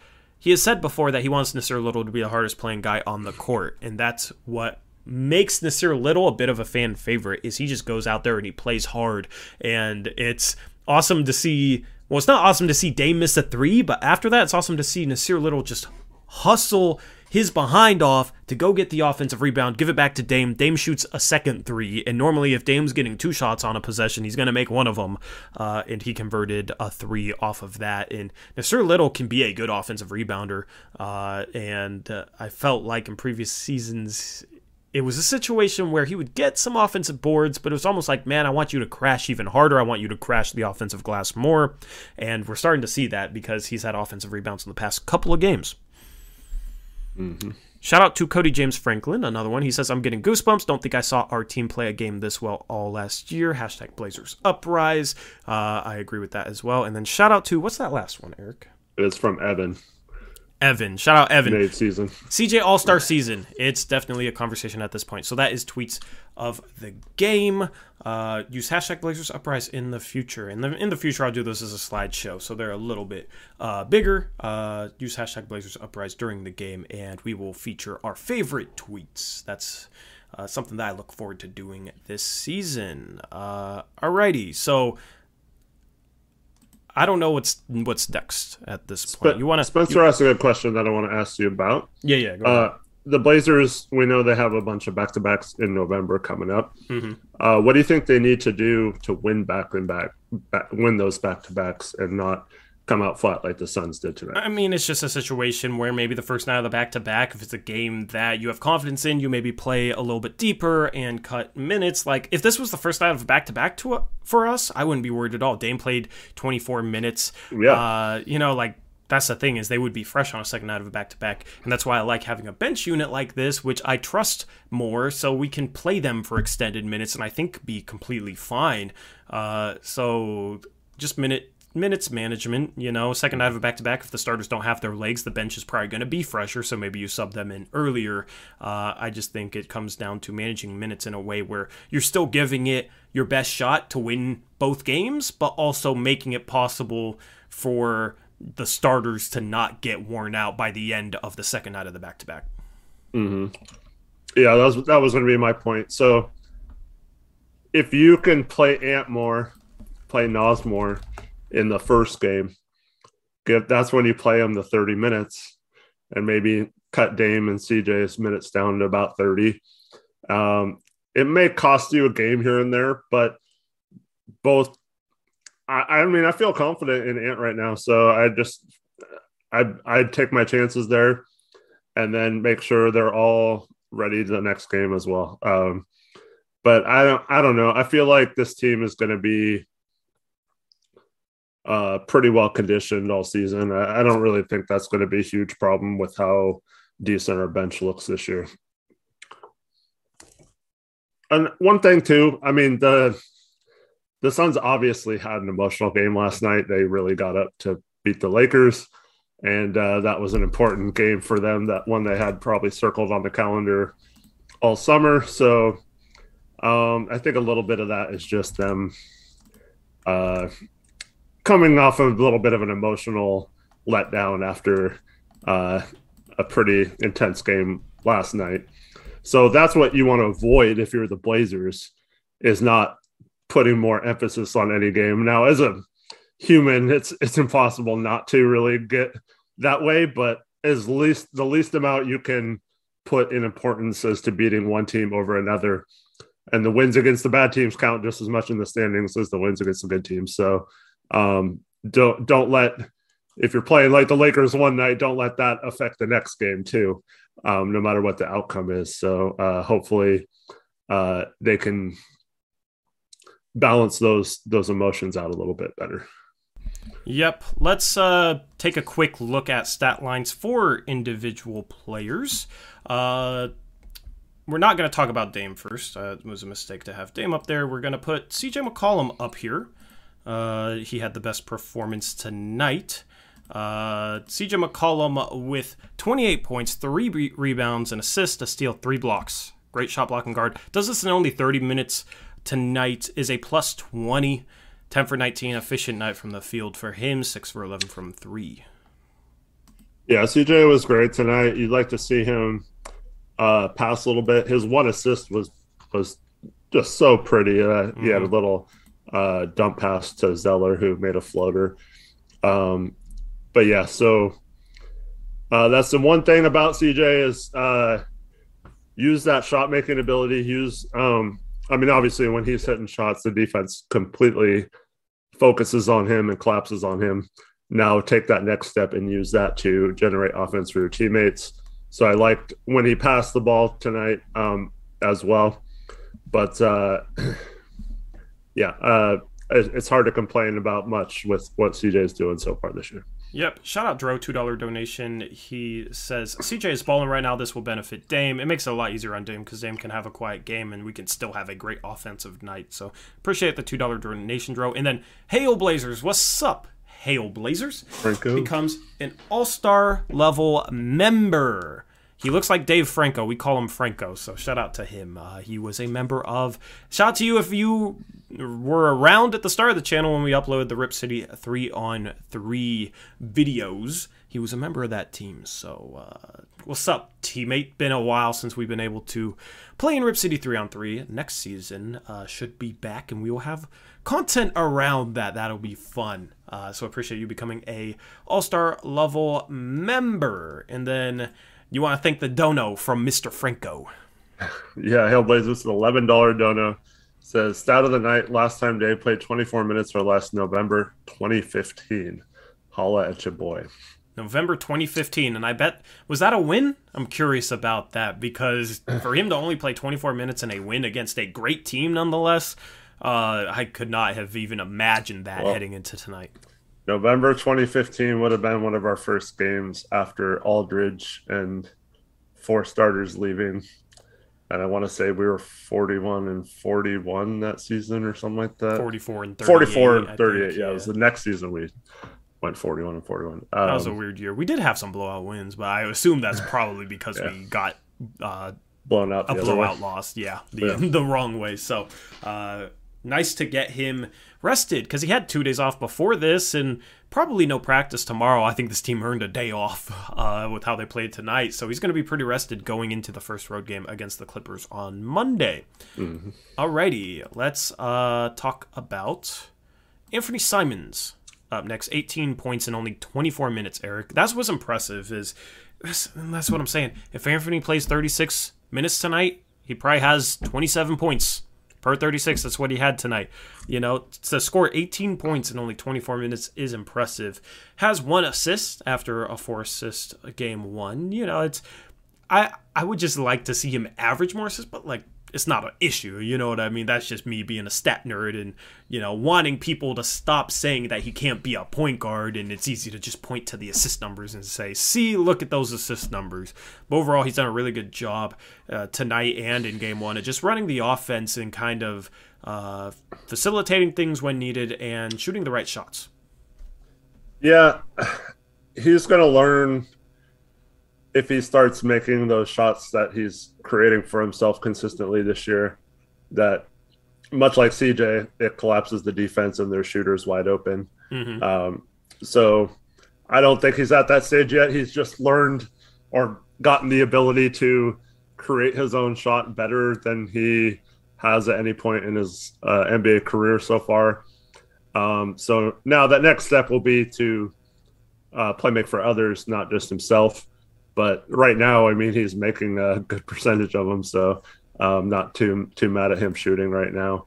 Um, but yeah, I'd love to see him taking the ball to the basket. And that that play that you mentioned earlier, uh, where he put JaVale on skates and went right by him for a lay-in, um, that's the side of Ant we haven't seen yet this year. And then um, he follows that up with a couple of threes right after that, and just uh, sealed the game, put it away. And uh, I, the guy just seems like he doesn't need much space to get a shot off. Um, early in his career, I, you and I are both probably a little worried with his low release point, um, and how slow his his uh, form was. Mm-hmm. But I feel like it's gotten quicker, and it's kind of been a good uh, good thing for him too. It's led to more consistency because uh, it's just a little shorter and more compact his uh, follow through um, and all that. So, um, man, this guy is lights out if he gets just a little bit of open space. Yeah, and while I want him to be more of a facilitator and he's shown improvement in that area, there was also a play tonight in which he had a driving lane and the help defender was late and he passed out of the drive when I think he could have put a poster on someone and been on top plays of the night uh, with his athleticism. So that's the thing is like if he has a driving lane and the help defender is late, go up and dunk yeah. on him, dunk on him, right? Be a uh, being a good playmaker is just making the right decision in the right situation right? In some situations, you're going to need to kick out to a guy who's open if his defender helps on you. But if you're an athletic freak like Anthony, Anthony Simons is, and you have a driving lane and the opportunity to dunk the basketball, you you do it. You do it. Mm. That is the right play.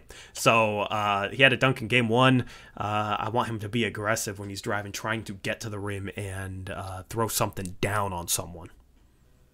Yeah. The other thing um, is lost my train of thought because of chat.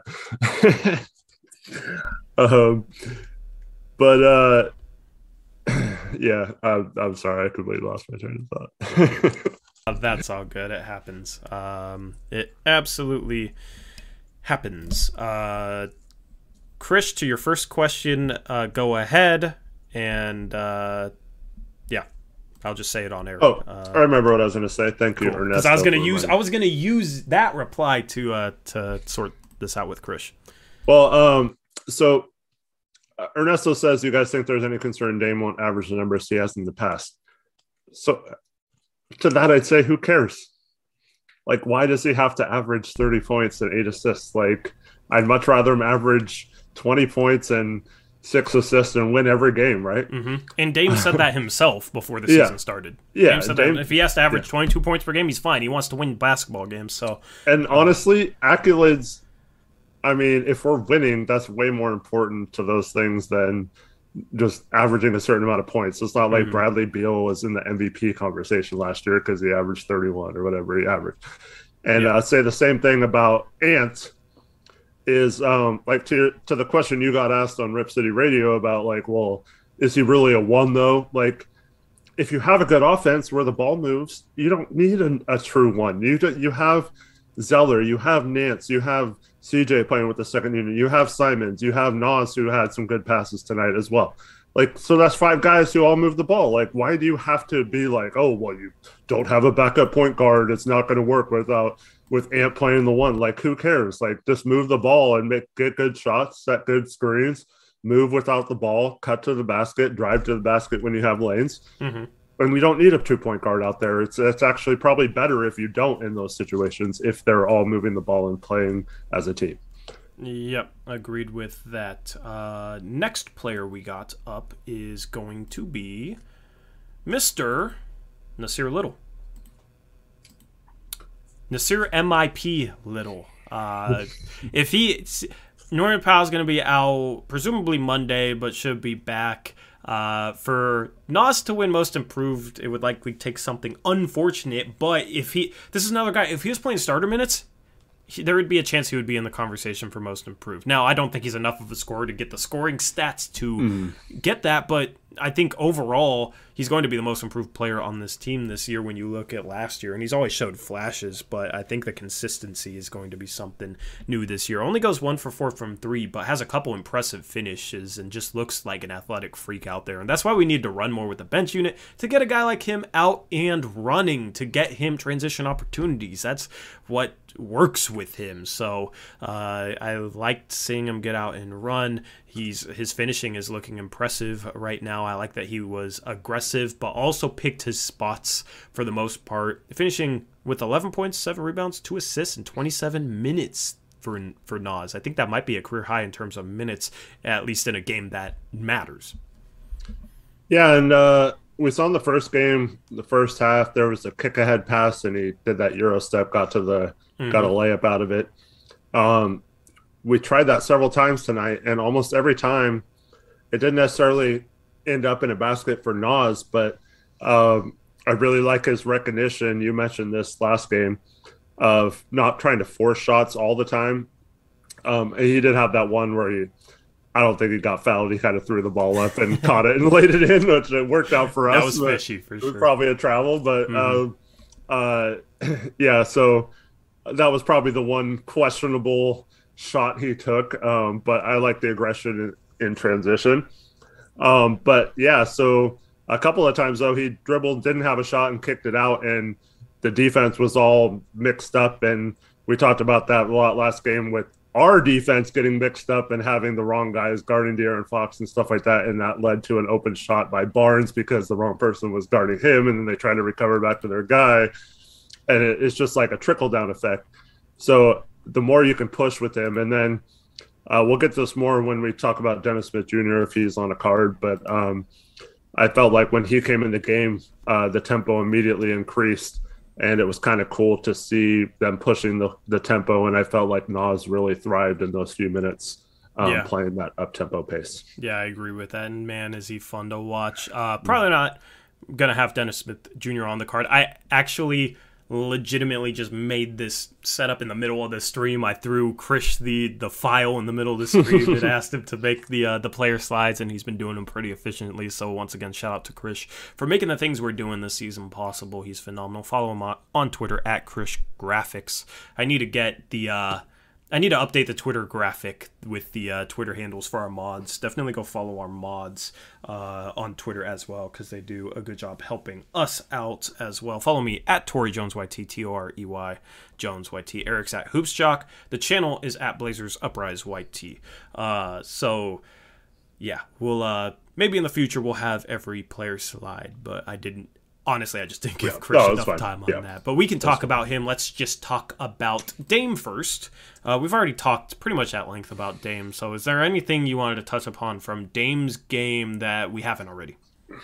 No, I mean, I'm not worried about the three point shot. I think that's going to come. Mhm. Um, it's it doesn't seem that far off his shots. Like they Yeah. they seem to be rolling around the rim. Um, I, I think he'll be fine. Eric, you remember what I told you about how, for whatever reason, when Yeah, I str- when when when I can't make threes in my rec league games, Dame misses threes at the same time. All right, and I was worried going into the start of the season because I have been not shooting well lately, and I'm like, oh, Dame's not gonna shoot well game one, game two, and he's what two for 16 so Yeah. i don't dude obviously obviously there's no correlation whatsoever between that but it's like mm-hmm. it's just it's obviously just a funny coincidence for me but i swear man whenever i'm struggling to shoot the ball so is dame for some reason. So i need to get in the gym and work on my three point shot and i'll let you guys know. Actually i can't get in tomorrow. It's sunday. Maybe monday i'll be able to get in, before that clippers game tips off. And if i'm shooting well i'll let y'all know and we'll see what happens. And maybe you guys will start to believe me that there's a correlation there. Anyway it's it's all jokes. Six for 11 from the field is nice. He was four for four from two. So got to the rim, got some easy layups. And here's the thing is like in this offense, in this offense, when he's able to get to the rim, he's not dealing with as much traffic as normal. Like the spacing is right. Players are moving. It's not him trying to create against a set defense most times. And if he is, uh, you know, he has enough shooting talent out there this season. Like uh, this may be the best shooting team he's had around him. That he's able to get to the rim and get quality looks inside, and then he's good enough that he can use his body to fend off a DeAndre Ayton who's on his hip, and he's crafty like that. So mm-hmm. that's the thing is, despite his three point shot not falling in 24 minutes, he still has a really impressive scoring output, right? Per 36 tonight, that's about a 28 point game if he plays 36 minutes tonight. And if he And gets twelve hot, assists. yeah, and 12 assists. So that's the thing is you look at this, oh, 19 today, didn't shoot the three ball well, only shot 11 shots, but it's only happened in 24 minutes. That's the context you have to remember. 19 points in 24 minutes is fine, especially when you're making more shots than you're missing. You're getting to the line five times, making all your free throws. He only has two turnovers for those eight assists. So Dame had a quieter game than like an Anthony Simons or a CJ McCollum, but he still had a really, really good game, albeit quietly. Mm-hmm. And uh, once again, didn't really notice him on defense at all, which is a good thing. Um, and uh, yeah, so we're talking about not missing up, not messing up uh, coverages and things like that. Um, so far through two games, I feel like Dame has done the best, or at least been the most consistent with at least following the game plan on defense. Like he's not going to be like a lockdown uh, one-on-one defender, but in terms of the team concept, I haven't really had any issues with uh, Dame's off-ball um, movements or falling asleep or not making the rotations um, yet so far through two games. Yep. And then Cody Franklin has a good comment. He says Dame has put up 27 points for like the last five seasons. Who cares at this point? He wants the team elevated into contend. And that's the thing mm-hmm. is he's proven himself as a guy that's capable of scoring 30 yep. points per game. He's proven himself as one of the premier offensive players in the world. So uh, he has nothing left to prove in that regard. Right now, he wants to win basketball games. We want to win basketball games. If CJ McCollum is the one averaging 30 and Dame's averaging 25, and that's what helps us win the most games, then I guess CJ is CJ is going to average 30. Like that's I'm completely fine with that. It does not matter who's scoring the most points. It matters what the score is on the scoreboard. Yeah, and Dame is one of the more happier I I might even put him as one of the best of all time at being genuinely happy for success of other players. Mm-hmm. Even if it's an Ant Simons who plays the same position as him, if if Ant Simon scores 40 points every game and eventually takes his takes minutes from Dame, or that's like a legit conversation, Dame will actually be the first to congratulate Ant and be happy for his success. Um, you see so many superstars that will actually like kind of freeze someone out of an offense or you know not be as happy for him or kind of fake cheer for him um, because they know if, uh, they break out it might take away from their success no dame's just the genuine guy and uh, i'm sure he was just as happy as all of us that he didn't have to go back in this game tonight and that everyone played well. Um, and, and, I, yeah, exactly, Chris, you hit the nail on the head. Um, but, but uh, and and that just speaks to how good of a guy that this person is. And uh, yeah, I mean, I'd I'd rather have this and win every time. Yeah, I absolutely agree. You ready to move on to player number 5 mm-hmm. We got two more slides left. This one's going to be on Norman Powell, who only played 12 minutes tonight, Eric, but 16 points in 12 minutes, four for eight shooting from the field, uh, two for four from three. Had a couple impressive, strong drives, and Norm is a guy who I also think thrives in a transition offense because he's really good once he has a head of steam at getting downhill and getting to the rim. I know he's six foot three, but six foot eleven wingspan, and you can see that he has a really long wingspan when he goes and finishes and he's able to extend around defenders and get the ball right up there to the rim no matter the situation. He's able to finish strong, doesn't get blocked much on his drives at all. Uh, and if you're able to get him in transition, he as a hit ahead guy, you throw it up to him. Defenders have to stay out on him because he'll pop, pop that three. He did that a couple times tonight. And if there's any sliver of room, he'll be a guy that will make that sliver just a lane for himself and kind of bully his way into the paint transition and get to the rim. So I like that we ran tonight with him and we're able to get him a couple good drives in transition. 16 points in 12 minutes is extremely impressive. I don't know how he's four for eight from the field, two for four from three, and two for two from the free throw line. That doesn't add up to 16 points. so uh, let me actually look at the box score itself. He was six for eight from six the field. Eight. So four for he was four for four from two.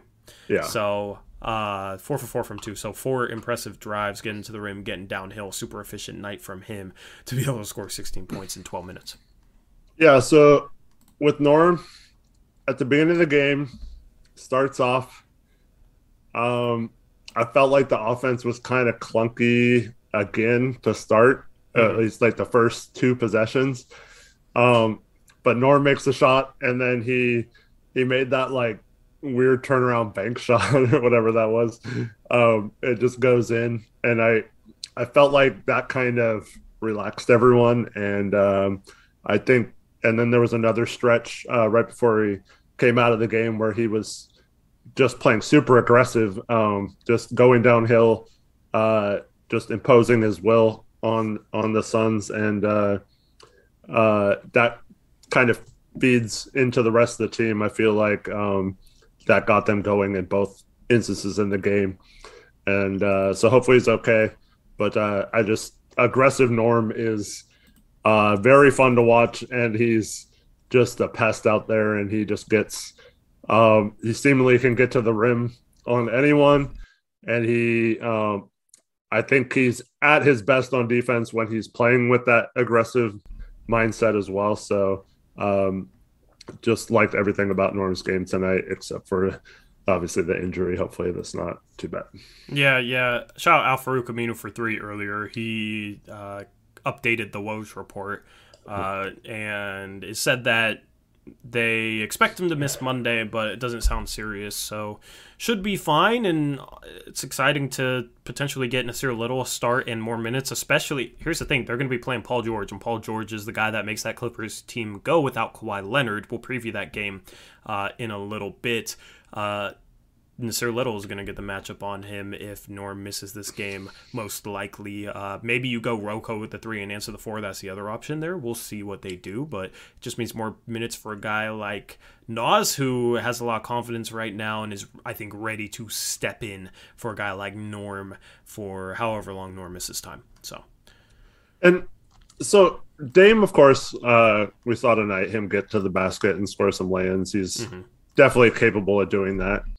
Um, CJ, not so much. He usually pulls up, you know, 10 feet or so. Um, doesn't really get to the rim a lot. Uh, so I missed the lane tonight. That was kind of frustrating at the time, but didn't end up being uh, too bad of a thing. Um, but Norm just has seemingly a different level than those guys have of being able to get to the rim and finish and get us like a, a tough bucket um, and that's kind of an aspect that this team has been missing um, the last few years. Uh, we know Nurk has trouble finishing at times. Roca is not really going to go inside and get you buckets very often. Um, I just mentioned CJ is not going to do that. So to have a guy who can um, put the ball on the floor and just make something happen um, by getting to the rim, uh, I I really like when Norm plays that way. So, like I said, hopefully he's not out very long. Yep, agree with that. The last player slide that we're going to talk about, and we can talk about a couple other players after this, but we haven't talked about this guy at all. We've probably talked about him the least tonight, and that is Yusuf Nurkic. In 25 minutes, he has nine points, 12 boards, three assists, is 0 for 2 from 3, but he's 4 for 5 from inside the arc one for two from the free throw line. Not a bad game from Yusuf Nurkic by any means. Uh, just wasn't, you know, you had a lot of guys stepping up and having big performances, and Nurkic kind of was in the background, but rebounded well. Uh, had three dimes, had two steals, good for a center, and finished well tonight. Yeah, I thought uh, he was good on both ends of the court. Um, you know, people say he was out of position and gave up some some dunks and stuff, but uh, this is going to be a it, that's part of the process of learning and we've always talked about this with the drop scheme the last couple years is if you're out of position even a little bit on those it's really hard to both guard the the point guard coming down the lane and your guy who's a lob threat so um it's a difficult matchup with that Ayton McGee uh, tandem for Nurk, but I thought he did better than he had in previous years. And I thought um, a couple of times, uh, one play by Rocco in particular, where he uh, gave help on the lob and kind of thwarted that lob attempt. Uh, uh plays like that um, are, are things that we're not used to seeing uh, when Nurk gets caught out of position, having a teammate make up for it. Yeah, yeah, and the finishing it hasn't been bad to start the season. He was No. what six for ten in game one, and he's four for Yeah. seven tonight. So uh, I said if he can shoot fifty four percent from two, that's good. Yeah. That was my goal for him in the player preview, and he was four for five tonight. So it was a worry in the preseason. He was rough in the preseason. I expect him to be fine in that regard. We'll see where his two point efficiency lies, but uh, overall, it's uh, it hasn't looked that bad. And what what do you like him shooting the two threes that he shot tonight? What is your thoughts on his three point shot at this point in time? Well, one of them was a little forced. I felt like, but I I don't know. I don't have a problem with him shooting threes, especially if it's only like two or three a game, even if they are a little forced. Um, I don't really have a problem with it. I I don't want him to camp out at the three point line or like hunt for threes or whatever, but as long as they're within the op- the the flow of the offense and they're open, I don't mind. Um, and they often leave him wide open out there, so I have no problem with it. He's shown that he can hit it enough to keep defenses honest. So yeah, I don't I don't really I don't really care if he shoots a couple threes a game. Yep. And then, what were your thoughts on anyone else? You want to talk about Derrick, uh, Derrick Jones Jr., Dennis Smith Jr. You want? Uh, no, him? I just thought he came in and um, was really, really good uh, defensively. Mhm. Um, I said this during the preseason. He might be our best perimeter defender. Uh, so if that's maybe another silver lining, if Norm misses a game, maybe he gets a few minutes to um, show us how he can be on defense. And uh, hopefully we get to a point where um, we unfortunately saw this in the first game, um, but hopefully we get to a point where we don't have to see this, where last play of the game, or we need to stop, knowing we're going to call a timeout after a possession on defense, maybe sub in a defensive personnel lineup and do some situational defenses. So we have guys like Nance, Rocco, Zeller, Nurk, um, Dennis Smith, Nas, uh, Snell when he's healthy. Uh, we have a lot of different possibilities. We don't always have to have Dame and CJ out on the floor in those situations. So um, as Billups gets comfortable with those guys, maybe uh, you know when we need a key stop, inserting a defensive lineup. I think um, Dennis Smith should be a part of that. But I just really like uh, he's the first guy who's actually done what we've wanted in a second unit and just Mhm. come in and push the tempo. So if that's all he's good for, I think that's a good thing though because um, those guys, like we saw, thrive in transition. I mean, all of them played well running the floor tonight, and uh, so it was just really exciting to see someone come in and actually just take the ball and go as fast as he could. Yep, agreed. Uh, shout out Prim Oraz. Probably butchered that.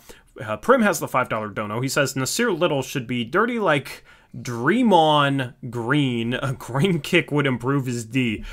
Appreciate the donation. We don't advocate green kicks here. We're, we're, we're not. You don't need to be dirty, yeah. Yeah, But yeah, yeah, yeah. He needs to You could maybe intensity. get to it, yeah. yeah, you know, be be a little edgy, be a little physical. You know, nothing malicious. I would love for him to model his defense after his after Draymond Green. Modeling groin kicks after Draymond Green, though, is not uh, not the way to go. Appreciate the five dollar dodo. No prib. I, I'm assuming that's a joke, man. Uh, no, no groin kicks over here. You ever been kicked in the groin? It's not a fun Yeah. experience. So that's that's a no no. And Spencer also had a two dollar. Oh, yeah, sorry, Spencer, but no message. He said there was no message, just supporting the guys. So appreciate, it. appreciate you, Spencer.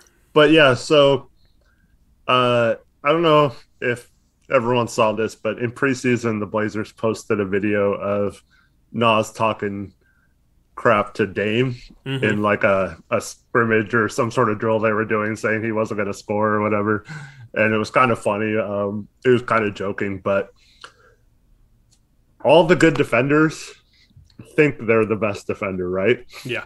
And uh, same in like football, like defensive backs. Like how many defensive backs are always like, "Oh, I'm the best, I'm the best corner in the league," you know? And you got like five of them all saying they're the best or whatever, but they're all really good, and that's part of the mentality of being a good defender is thinking you're a good defender. So um, more so than being dirty and kicking people in the groins, just having that belief in yourself that you are a good defender and you're going to go in that game and you see uh I mean it didn't really happen tonight, but if you're on the bench and you're watching Devin Booker score like 12 points in a quarter or something, you had that mentality, I'm going in there, I'm going to shut that dude down.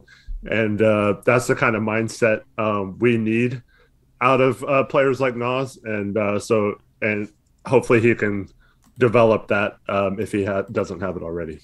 Yep. Uh, is there anybody else that you want to talk about from this game? The goat Elleby. The goat No. You, you want to rave about him fine. some more? No, it, it was all garbage time. You- Um, you just want to say oop some more. But uh Zeller, uh Nance, Nas, Ant, um, just I love our bench right now. Um I couldn't be happier with uh those guys coming off the bench and playing. Um it's gonna be a little tested who our uh ninth man ends up being if Norm misses the game on Mhm. Monday. Um I guess we could shorten the rotation a little bit and just give guys more minutes, but uh hopefully it's not a situation where we have to do that early in the season. Um but yeah, uh I, I just I have a level of confidence in our bench that I haven't felt in many years. So Yeah, it's uh, fun, man. I'm not really like cringing when players jump off off jump up off the bench. Mhm. I I'm so used to like, oh, he's standing up. Oh no, he's walking towards the table. Uh oh. that's that's a common theme in previous seasons. I also heard uh, so an interview with Quick on um, Friday or yesterday. So uh, he was saying that the players were telling Chauncey that um, he was a little too quick with the rotations. Um, so like he would he would put out a lineup and they could give him like three possessions and then he was like summon someone out because it didn't work one time or something, you know. So they're like, "Come on, we need a little bit of time on the court to like, so put a lineup in and let us play like five or six possessions at least." So, uh, and we heard Billups after the game admit that he probably uh, didn't give some, certain ple- people enough minutes. So, um, I think that today was a lot better. Um, Mhm. You saw you saw some stretches. Oh, I do want to mention this as well. So, Dame subs out with like two and a half minutes left in the first quarter. That's something I've really harped on uh, a lot. And then he comes in um, when he comes back in in the second quarter. He's already sat like five or six minutes in the game. So if he has to play a lot more in the second half, he's rested. And then third quarter, Chauncey takes Dame out first and leaves CJ in the game, uh, like a few minutes into the quarter. So Mhm. like he didn't have to end up coming back at all after that, and we actually increased our lead. Um, I think we like doubled our lead at, at one point. Uh, so like uh, those kind of things, uh, we've been begging for not having the the set rotation card. Or whatever. Yeah, the three by five note card. Yeah. Yeah, that's the thing is rotations are dependent upon the flow of the game. If CJ has a role in the third quarter, uh, and they're starting to make a little mini run, but CJ has been good all night and can stem the tide, then you leave CJ in and you sub Dame out. And then if they continue to make a comeback, then you sub Dame back in, still plays the same amount. But Yeah. uh, that's the thing is you should never go into a game already completely having your mind up as to the exact times when players sub in or out. Mhm. You know, like the the What- game is fluid and different situations present themselves where different players would, you know, do better if subbed in, and uh, that's the thing is. I, I didn't I couldn't stand that about Stotts it was just basically oh what does the three by five note card say instead of him like watching the game and getting a feel for what's happening out there on the court and then making his substitutions based off of that. Yeah, the only exception I'd say to that is if you do have a situation where CJ is going to play with the bench, you almost have to take him out. Mhm. But like you said, if you switch Dame and CJ, what does it matter really? Because Yeah. um, at the end of the first and third quarter, there were situations where Dame was playing with the four bench players. So you're just basically flipping that. That's why it never makes sense to me that the people that say CJ should come off the bench because you're just basically changing the times of the game where he plays with the bench unit. Um, but uh, so yeah, Dame instead of playing, you know, five minutes in the first quarter with the second unit, would play five minutes in the first quarter in that situation. So um, all right, I'm all for switching it up, and and I mean, if CJ increases the lead and we don't need Dame to play the whole first quarter, I mean, how is that a bad thing? And then Dame can come in and dominate some second units in the second quarter sometimes, and and uh, yeah, we could have a lot more games like this uh, if that's the case, in my opinion. Yeah, yeah, I agree with this. So, and that's the thing is, I think Dame and Anthony they have a really good relationship. Uh, it would be cool to see them play a little bit more together and uh, just see what the synergy looks like with Dame playing with the bench lineup. So that's the thing is is you can stagger them either way. You know, Dame out first, CJ out first, play one of them with the bench. Whichever one subs out first would most likely come back in and play with the bench and just work things like that. And the thing is, you don't want to mix things up to a point where guys don't have like a set routine and like you don't want to sub Dame out super early or let him play the first quarter and mess around with his minutes so much that he doesn't know. So you kind of want something set, but you need to be able to deviate from that when the time uh, call, when the time arises, when the situation calls for it. So mm-hmm. I like that with Chauncey well, Billups. Because here's what would have happened last year, right? Dame would have played the whole first quarter so mm-hmm. that's 12 minutes. Then he would have came back in around the seven or eight minute mark. So you're already at 19 minutes in the first half, right? Yeah. And then Stotts, if we were up 20, would have played him the whole third quarter, hoping that we'd get a big enough lead to not play him in the fourth quarter. Mm-hmm. So then all of a sudden, Dame sits the whole fourth quarter in this game. We win by the same amount, but he played 31 minutes instead of 24. Um, and that's something that managing his minutes in the first half of games.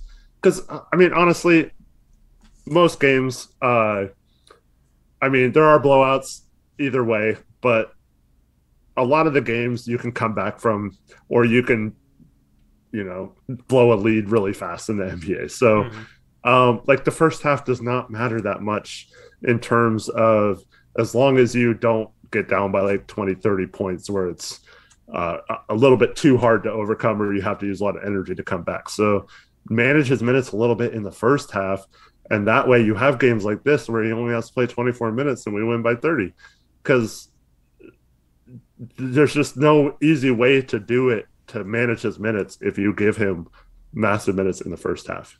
Yeah, yeah, agreed with that. Uh, shout out Prim for another five dollar dono. He says, "I can't believe the Lakers are playing K Bazemore thirty minutes." Blazemore, yeah, it's uh, they got Blazemore and they got Melo and they got Westbrook. Man, I wa- I've watched their games this season, a couple in preseason, the one yesterday against Phoenix, and I'm just sitting there like, oh, thank goodness we don't have Kent Bazemore and Carmelo Anthony shooting a bunch of terrible mid-range shots anymore. Uh, I'm I'm happy about that. I'd rather have Melo than Bazemore probably because Bazemore drove me crazy as much as anybody because he wasn't a bad player. He was just a guy that uh, did bad things because he was overconfident. And as dude would try and do stuff off the dribble that he was not capable of instead of just being a 3 and D role player, and it drove me crazy. So uh, that's the Lakers' problem now, and they have some problems. If you watch last night's game, they have some serious problems with their team right now. Yeah, they look uh, like a mess. Um, had some dysfunction in a huddle with AD and Dwight. Um, they say it's fine, but at game two, you're already having that kind of stuff um, this could be a dumpster fire for the Lakers, and I'm all for it. Yeah, all for it. I embrace it. So the Suns beat them by 10 last night. We beat the Suns by 29. We are 39 points better than the Los Angeles Lakers, Eric. So uh, I'm uh-huh. feeling good. And you're you're you predict I predicted okay. the Suns to be the top seed. You predicted the Lakers to be the top seed. Who is your prediction right they're, now for the top they're seed? combined one and five, I think. They're combined one, one and, five. One and four. One and four. One and, one and four. One and four, yeah. yeah, one and four. Um, Is it still the same predictions? Uh, yeah, I'm not gonna, I'm not gonna sway my predictions off two games, but um, smart. Uh, I, I will say this though, I will gladly take the, uh, oh Eric, you were so wrong about the Lakers being number one seed. if they don't make the playoffs, I will gladly make that trade of having to endure that. I will mm-hmm. admit that I was wrong about the Lakers and that they're a mess and I will be all for it. and we'll be sitting here saying, Zach, you're a genius. Zach's one of our mods. He predicted them to finish eighth. So uh, maybe maybe he's just a genius and we have not realized it yet. Uh, but Yeah, I mean the West is wide open, man. If the Blazers play like they did tonight consistently, they have a chance of being the one seed. Uh, I mean, they could be the Utah Jazz this year. We don't know yet. The Utah Jazz last year, nobody pegged them to be the one seed, and they didn't make many changes and turned into a one seed last year. Of course, struggled in the playoffs and lost in the second round. We don't want that, but I mean, I've said this. I think Portland could maybe be that team this year that nobody expects that could jump into being a one seed. Uh, and tonight, I mean, they looked like a potential one seed tonight. Obviously, they played a great game, uh, and it's not likely that they'll play this well consistently, but Mm-hmm. uh, it's a great start, and we'll have to see where it goes. Yep. Alrighty. Around the NBA, let's look at some scores from today. Uh, the Cavs get their first win of the season. They beat the Atlanta Hawks. That's an impressive win for the Cavs. Your guy, Evan Mobley. Was that your guy? Who was your guy in the draft? It was Evan Mobley, Yeah. right? Mobley is my guy. Yep. Yeah, your I didn't pick up for rookie of the year because um, they have a lot of bigs. And I didn't know if he would get Mhm. as big of a role as I thought he needed to win rookie of the year. But uh, this guy is already showing flashes of massive potential. Yeah, tonight in 35 minutes, he had 17 points, 11 rebounds, and four blocks, 7 for 12 from the field. So he had a very impressive game tonight for the Cavs. Uh, they end up being the Hawks who had Trae Young. They had a, a pretty healthy roster today. Trae Young only shoots 8 for 22. So uh, that undersized backcourt of Cleveland's was doing a good job. Cleveland's just a weird situation because they're starting. Oh no, they didn't start Garland. Garland was hurt, which makes this win even more impressive. They started Ricky Rubio, so maybe that's why Trae Young had a tough game tonight. They're starting Markkanen at the three, which is questionable. Eric, he's three for fifteen today. I don't get that at all. The trade or why they would start him at the 3 Mhm. Uh, Billy Donovan all over again from last year. Um, yeah. Yep. Yep, not a good decision by them. So Cleveland moves to one and two on the season. They get their first win. Uh, the Pacers beat the Heat. The Pacers had two heartbreaking losses to start the season, and this one went down to the wire. This game went into OT against the Heat. You would look at the score, you wouldn't think it was an OT game, but it was.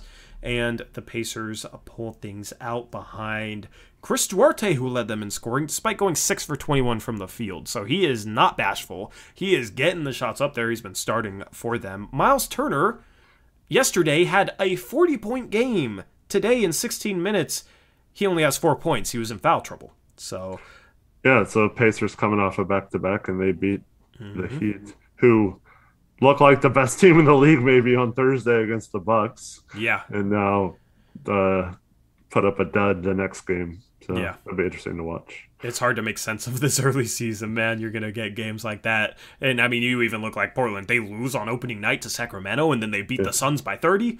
Yeah. Uh, Portland definitely plays into that. Oshae Brissett had 18 off the bench. Uh, for the Heat, Eric, your early season pick of Tyler Herro for sixth man of the year is looking good. He had 30 points and 10 rebounds, zero assists, kind of a weird stat line for a guard, was 12 for 28, played 41 minutes tonight, more than any starter on the Heat. So even though he's coming off the bench, he's playing 41 minutes in an OT game and shooting 28 shots. So he is getting them up there, man. He's getting them Had a good there. first game too.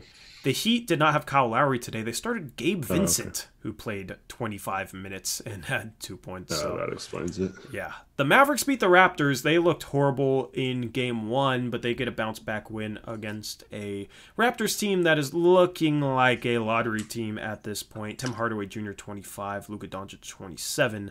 Their bench only had 11 points, no production from them, but uh, they had a good defensive game against the Raptors, who uh, have had some impressive performances from Precious Achiuwa, who's been starting for them in place of Pascal Siakam. Scottie Barnes, the fourth overall pick, had 25 points uh, last game. In this game, he has 17 and 8, so he's looked good. He's looked better than Jalen Suggs. I hate to admit it. Uh, Gary Trent Jr. tonight, the former Blazer, 3 for 14 from the field. Eric, 2 for 6 from 3. I think the Blazers won that trade. Yeah. Yeah. Raptors were coming off a back to back too. hmm Lots of teams with back to backs tonight. Lots of low scores. Look at this Bulls against Pistons, 97 to 82. It seems like defenses are able to be a little bit more physical this year, and you have some lower scores because of it. So I heard chat going crazy uh, about the Bulls earlier. Mhm. Bulls Blazers finals. uh, wow, Bulls are three and zero, impressive, all that kind of stuff. They've beaten the Pistons twice without Cade Cunningham both times, and they beat the Pelicans without Zion. Those are their three games. So Yeah.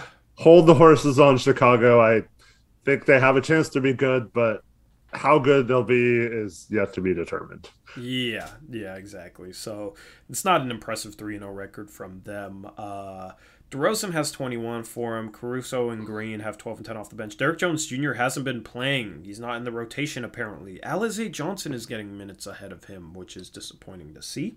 Um, but they don't have a lot of. Alize Johnson isn't a shooter, though. The Bulls don't have a lot of shooting. So it kind of makes sense that maybe Derrick Jones Jr. wouldn't get minutes, but Alize Johnson playing ahead of him, that is questionable. That is very, very questionable.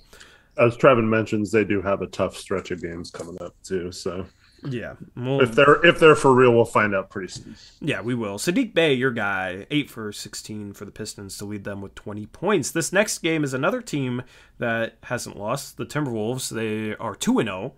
They've beaten the Rockets and the Pelicans. So not not an impressive 2 0 record, but a good start for the Timberwolves who have been at the bottom of the West for quite some time now. Uh, they are led by Karl-Anthony Towns, who has 25 points. Anthony Edwards has 19. Naz Reid, 12 off the bench. For the Pelicans, Brandon Ingram has 30. Herb Jones started for them tonight. The rookie second round pick had two points in 29 minutes, so not a good performance from him. Nickeil Alexander-Walker, Eric, 6 for 24. Yikes. Devonte Graham, 2 for 14. So the Pelicans starting backcourt was a combined 8 for 38 from the field and 3 for 23 from 3. That's horrible. My goodness. Um, yeah, they, they did not upgrade there, letting Lonzo Ball walk for Devonte Graham. It's going to be interesting if the league lets teams be more physical, which guys are able to adapt to that offensively and which guys fall off. Because it, seems like the league, after the Olympics, people liked the physicality in the Olympics and got annoyed at how the NBA had gotten so whistle heavy. And seems like the NBA realized that and are letting defenders be a little bit more physical this season. It kind of feels like playoff basketball in terms of the physicality, and some players aren't going to be able to adapt to that too well. It's going to be interesting to see who that is. Devonte Graham, 2 for 14. Nickeil Alexander, 6 for 24. Uh, it's going to be interesting to kind of watch some guys struggling right now to see if they're able to figure things out. Next game we got Bucks Spurs 121-111. The Bucks get the win over the San Antonio Spurs. They've looked decent uh, so far this season, a little bit better than I expected. Khris Middleton 28 points, Giannis 21. Pat Connaughton got a start today with 6 for 9 from the field, 16 points for the former Blazer. For the Spurs, McDermott 25 points, Keldon Johnson 20, Lonnie Walker 17 off the bench. They are it's going to be interesting to look at Spurs box scores once Zach Collins is healthy again. Right now, I don't really care about Spurs box scores, but once Zach Collins is healthy, I'm going to be watching him heavily to see what he's doing for them. Yep. It's interesting that that. Go ahead. I think that's another team that played last night too. Yeah, lots of back to backs. Thad Young uh, is not playing for them right now, which is a bit surprising. Uh, I assume he's going to be a guy that's going to get traded at some point this season to a winning team and play more minutes because there's no reason that he should not be playing for the Spurs unless they just don't care to win games. Uh, only two other games. One is the Blazers 134 to 105 blowout against the Suns, and then the Grizzlies get a 120 to 114 win over the Los Angeles Clippers. But uh, even though Paul George has a big game, the Clippers fall to 0 2. Memphis is at 2 0. John Morant has looked phenomenal in the first two games. He has 28 points, 8 assists, 10 for 19 from the field. Uh, D'Anthony Melton starts. He gets 22 points. Desmond Bane gets 19. So having some role players step up for them. Jaren Jackson Jr. looks good early this season after having an injury-plagued season last year. He has 21 points. The Los Angeles Clip the Los Angeles Clippers had a big game from Paul George, but outside of that, uh, 17 points from Reggie Jackson, but only 7 for 17, and nobody else really stepped up for them. This is the team that the Blazers play next. They started uh, Eric Bledsoe, Reggie Jackson, Paul George, Markeith, no, Marcus Morris, and Ivica Zubac. That's their starting five. Off the bench, they had Terance Mann, Luke Kennard, Nicolas Batum, and Isaiah Hartenstein. Uh, so that is the lineup that the Blazers will face next. And yeah, very good win to go down there and beat them, uh, send them to 0 and 3. Um, played some close games, but uh, I think this is a good test to our new system, and I would love to go make a statement down in LA. Yeah, yeah, I would absolutely love that for our first uh, road game of the year. Let's look at some notable performances. As I said, Paul George had a big game in the loss 41 points, 10 rebounds, 4 assists, 15 for 25 from, from the field, and a good night behind the arc. It'll be interesting to see who gets the assignment on him for the Blazers. You don't want to let him have that good of a game.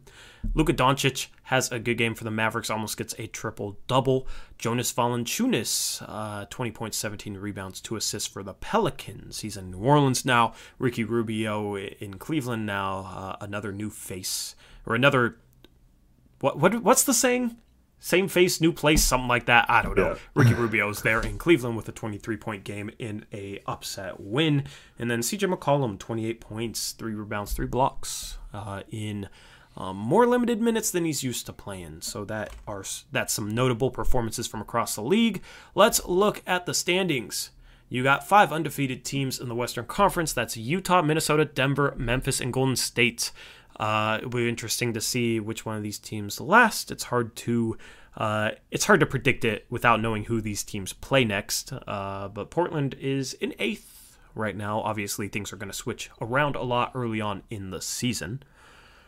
For the Eastern Conference, you got Chicago at 3 and 0. New York, Washington, and Charlotte are undefeated teams there. So, uh, four teams that were lottery teams only about a year and a half ago are the only four teams left undefeated there in the Eastern Conference. Detroit, Boston, and Orlando have yet to get wins. Boston has not looked good early on this season with Ime Udoka.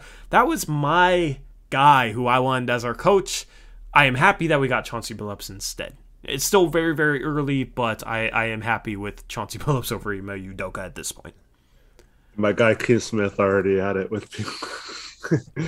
um, He had a tweet the other day about you guys wanted you guys wanted a coach who would hold these guys accountable and make them play it the right way. And now that you got it, you're all want them gone after two games. So yeah, not people aren't happy in Boston. Yep, the grass is always greener, man. Which we probably would have faced a lot of that same stuff had we had the opposite score tonight and looked really Mhm. bad. Um, so hopefully we finally got uh, back on track here. Yeah, and it'll take Boston some time to figure things out with their new coach. So uh, I'm not going to come to any conclusions with them or with any team with a new coach, but not the start that they wanted to their season. Let's look ahead at the next five games for the Portland Trailblazers. You got the Clippers on Monday. We will preview that game on Blazers Uprise Live, our second channel, going live around 3:30 p.m. We'll have the second edition of Picks Against the Spread to start that stream, and then we will preview that Clippers matchup. If you want to go subscribe to our second channel, Blazers Uprise Live, link is in the description box below. Two of our next three games are against the Clippers. That's Monday and Friday next week. In between that, you got a game against Ja Morant and the Memphis Grizzlies. That game will be on ESPN. So the next two games are nationally televised. If uh, you know you're tired of root sports and uh, want to watch it on a different uh, platform, or maybe you have to watch it on a different platform, you got NBA TV and ESPN for the next couple of games. Back to Root Sports for the next three Clippers, Hornets, and the Philadelphia 76ers. Lots of different shades of blue on this graphic. Yeah, Sir Jezza points out that's a very blue schedule. Yeah, it is a very blue schedule. Um, so, yeah, what's your prediction for the Blazers' record over this five game stretch, Eric? And in chat, leave your predictions as well. I'm curious to see what you think. What's your prediction for the next five games, sir? Uh, I'm hoping for at least three and two. I think that's pretty Three and two? realistic. I think Yeah. that's pretty realistic as well. Philadelphia will be interesting to see if they have Ben Simmons back. Maybe that's the first game back with Ben Simmons. I think three and two is realistic. I'm stuck between three and two and four and one. Four and one would be great. Start off the season at five and two. with a tough first 20 games, like that would be a great start. So I'm hoping for four and one. Uh, my head says three and two. My heart says four and one. Uh, Yeah. The thing is, if we got blown out tonight, I'd be sitting here saying like two and three. You know, so Yeah. it's it's hard to predict games early on in the season. We don't know what a lot of these teams are, but split the games with the Clippers at least, and then I think we're better than Memphis and Charlotte. With Philadelphia, uh, it comes down to are they going to be playing Ben Simmons? Joel Embiid has missed a lot of games against the Blazers as well. I don't think Ben's going to play. Yeah, I don't soon. think so either. Uh, Portland's played pretty well against Philadelphia Yeah. last season. If you remember, they had a win against Joel Embiid and the Sixers team. It was on the road. It was basically exactly what this game is going to be. They didn't have Ben Simmons last year when we played him in Philadelphia. They had Joel Embiid, and Joel Embiid went off. We didn't have Damian Lillard or CJ McCollum or Anthony Simons, if I recall Nurk. correctly, or Nurkic. And we started like Rodney Hood at point guard with Gary Trent Jr., Carmelo Anthony, Robert Covington, and Enes Kanter, and we beat him by 20. So, I mean, we've had the Philadelphia 76ers number uh, at least last season. So hopefully that continues to be the case. Yeah, I think that's what makes this game Monday so critical. I think if you get that and then you come back home, then you should have an advantage playing at home against both the Grizzlies and the Clippers. Now, the Grizzlies are a scrappy team, much like the Kings, so we probably will struggle at times in that game. But um, all of a sudden, if you win those three games, though, and then you uh, head out on your first big road trip of the year, um, that seemingly would maybe make it a 5 and 0 trip possible or a 5 and 0 uh, group here possible. But the Sunday of Halloween, uh, back to back the next day, that's probably going to be a tough one for the Blazers to win both of those. Yeah, yeah, I agree. That's the start of an Eastern Conference road trip, the first of the season for Portland. So, anything else you want to touch upon uh, in terms of this game tonight, Eric? No, just uh, one of the more fun games I've watched in a long time. Mhm. Um, that's not saying anything about previous coaches or anything like that. I just, I think it's so fun when you watch a team play defense and get out and run a little bit. And it's not just one guy scoring all the time. You get contributions seemingly up and down the roster. Um, one guy we didn't mention at all, Greg Brown, uh, str- struggled shooting the ball, but uh, really fun to watch him come in, have a nice dunk in a in a real game, and and play some minutes and just get his feet wet. Um, but yeah, so uh, just just a really fun game, and uh, I don't think it could have could have came at a better time for the Blazers because they really needed something like this to get their uh, get their spirits up a little bit.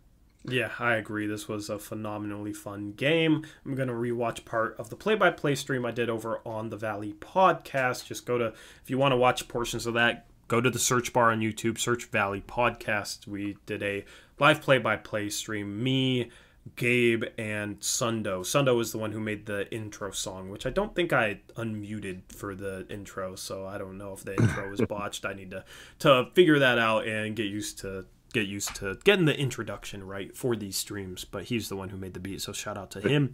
Um, lots of And- funny moments to end that stream, though. As lots of people have mentioned in chat, uh, my Beavers won today too. So Yeah, you're great, great game for me. Good Great day. for Eric, man. Good day for me too, because it was fun going on Rip City Radio 620 earlier Yeah. today, and then this game, and it's been a it's been a pretty good Saturday to say the least. So uh, good to cap it off with a Blazers win and a fun stream tonight. If you missed the start of the stream and want to listen to it back, maybe on the go tomorrow, maybe you're driving, maybe you're at work, whatever, the audio will be uploaded to Spotify. Just go search Blazers Uprise or search Portland Trail Blazers and go to podcasts, and we will be there. So if you want to listen to us on the go, Spotify is a great way to do it. Uh, other than that, Make sure to follow us on Twitter. I'm at Torey Jones YT. Eric's at Hoopsjock. The channel is at Blazers Uprise YT. Those are going to be down in the description box below. We'll be live again Monday with two streams for you guys. One will be Blazers Uprise Live. One will be the post game show. Blazers Uprise Live is linked in the description box below. Anything else? Uh, Yeah, so Trevin mentions the Blazers are undefeated since you went on Rip City Radio. So Yeah, I guess I got to call him up and say, hey, do you see I came on your radio station and you see that performance? hmm, I might have to be a regular thing. I would love for it to be a regular thing. Um, that would be something fun. And uh, it was, dude, it was exciting for me to see how excited people were for me. You know what I mean? Like, that meant a lot to me, the support that I got for doing that and the people that said it sounded good and whatnot because I was nervous going into that. So uh, I was nervous the first minute or so, kind of botched the first answer to be honest. But after that, felt like it was pretty good, felt pretty normal. You know, it's just a different element than this. And it was really cool getting off and uh, seeing how supportive people were of it. Uh, that meant a lot to me considering how nervous I was going into that in the first place. So I appreciate all you guys for your continued support for the Blazers Uprise movement. Uh, it means a lot to both me and Eric. I know it means a lot to Eric too. And uh, this community is rocking and rolling tonight uh, as we head into what should be a fun stretch of Blazer basketball.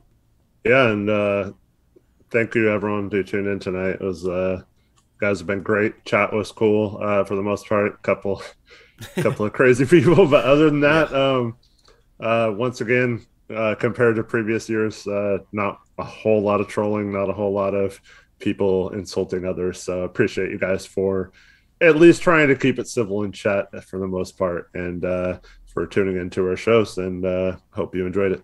Yep. Uh, we'll got it. We'll get a uh, game film breakdown up tomorrow. I'm going to start working on that after the stream. So if you want to watch that, make sure you're a channel member. Hit that join button below. And with that, that's a wrap for an awesome post game stream. Awesome game from the Blazers tonight, getting the 134 to 105 victory over the defending Western Conference champion Phoenix Suns. With that, we're out of here. Have a good rest of your night. As always, peace out. Go Blazers.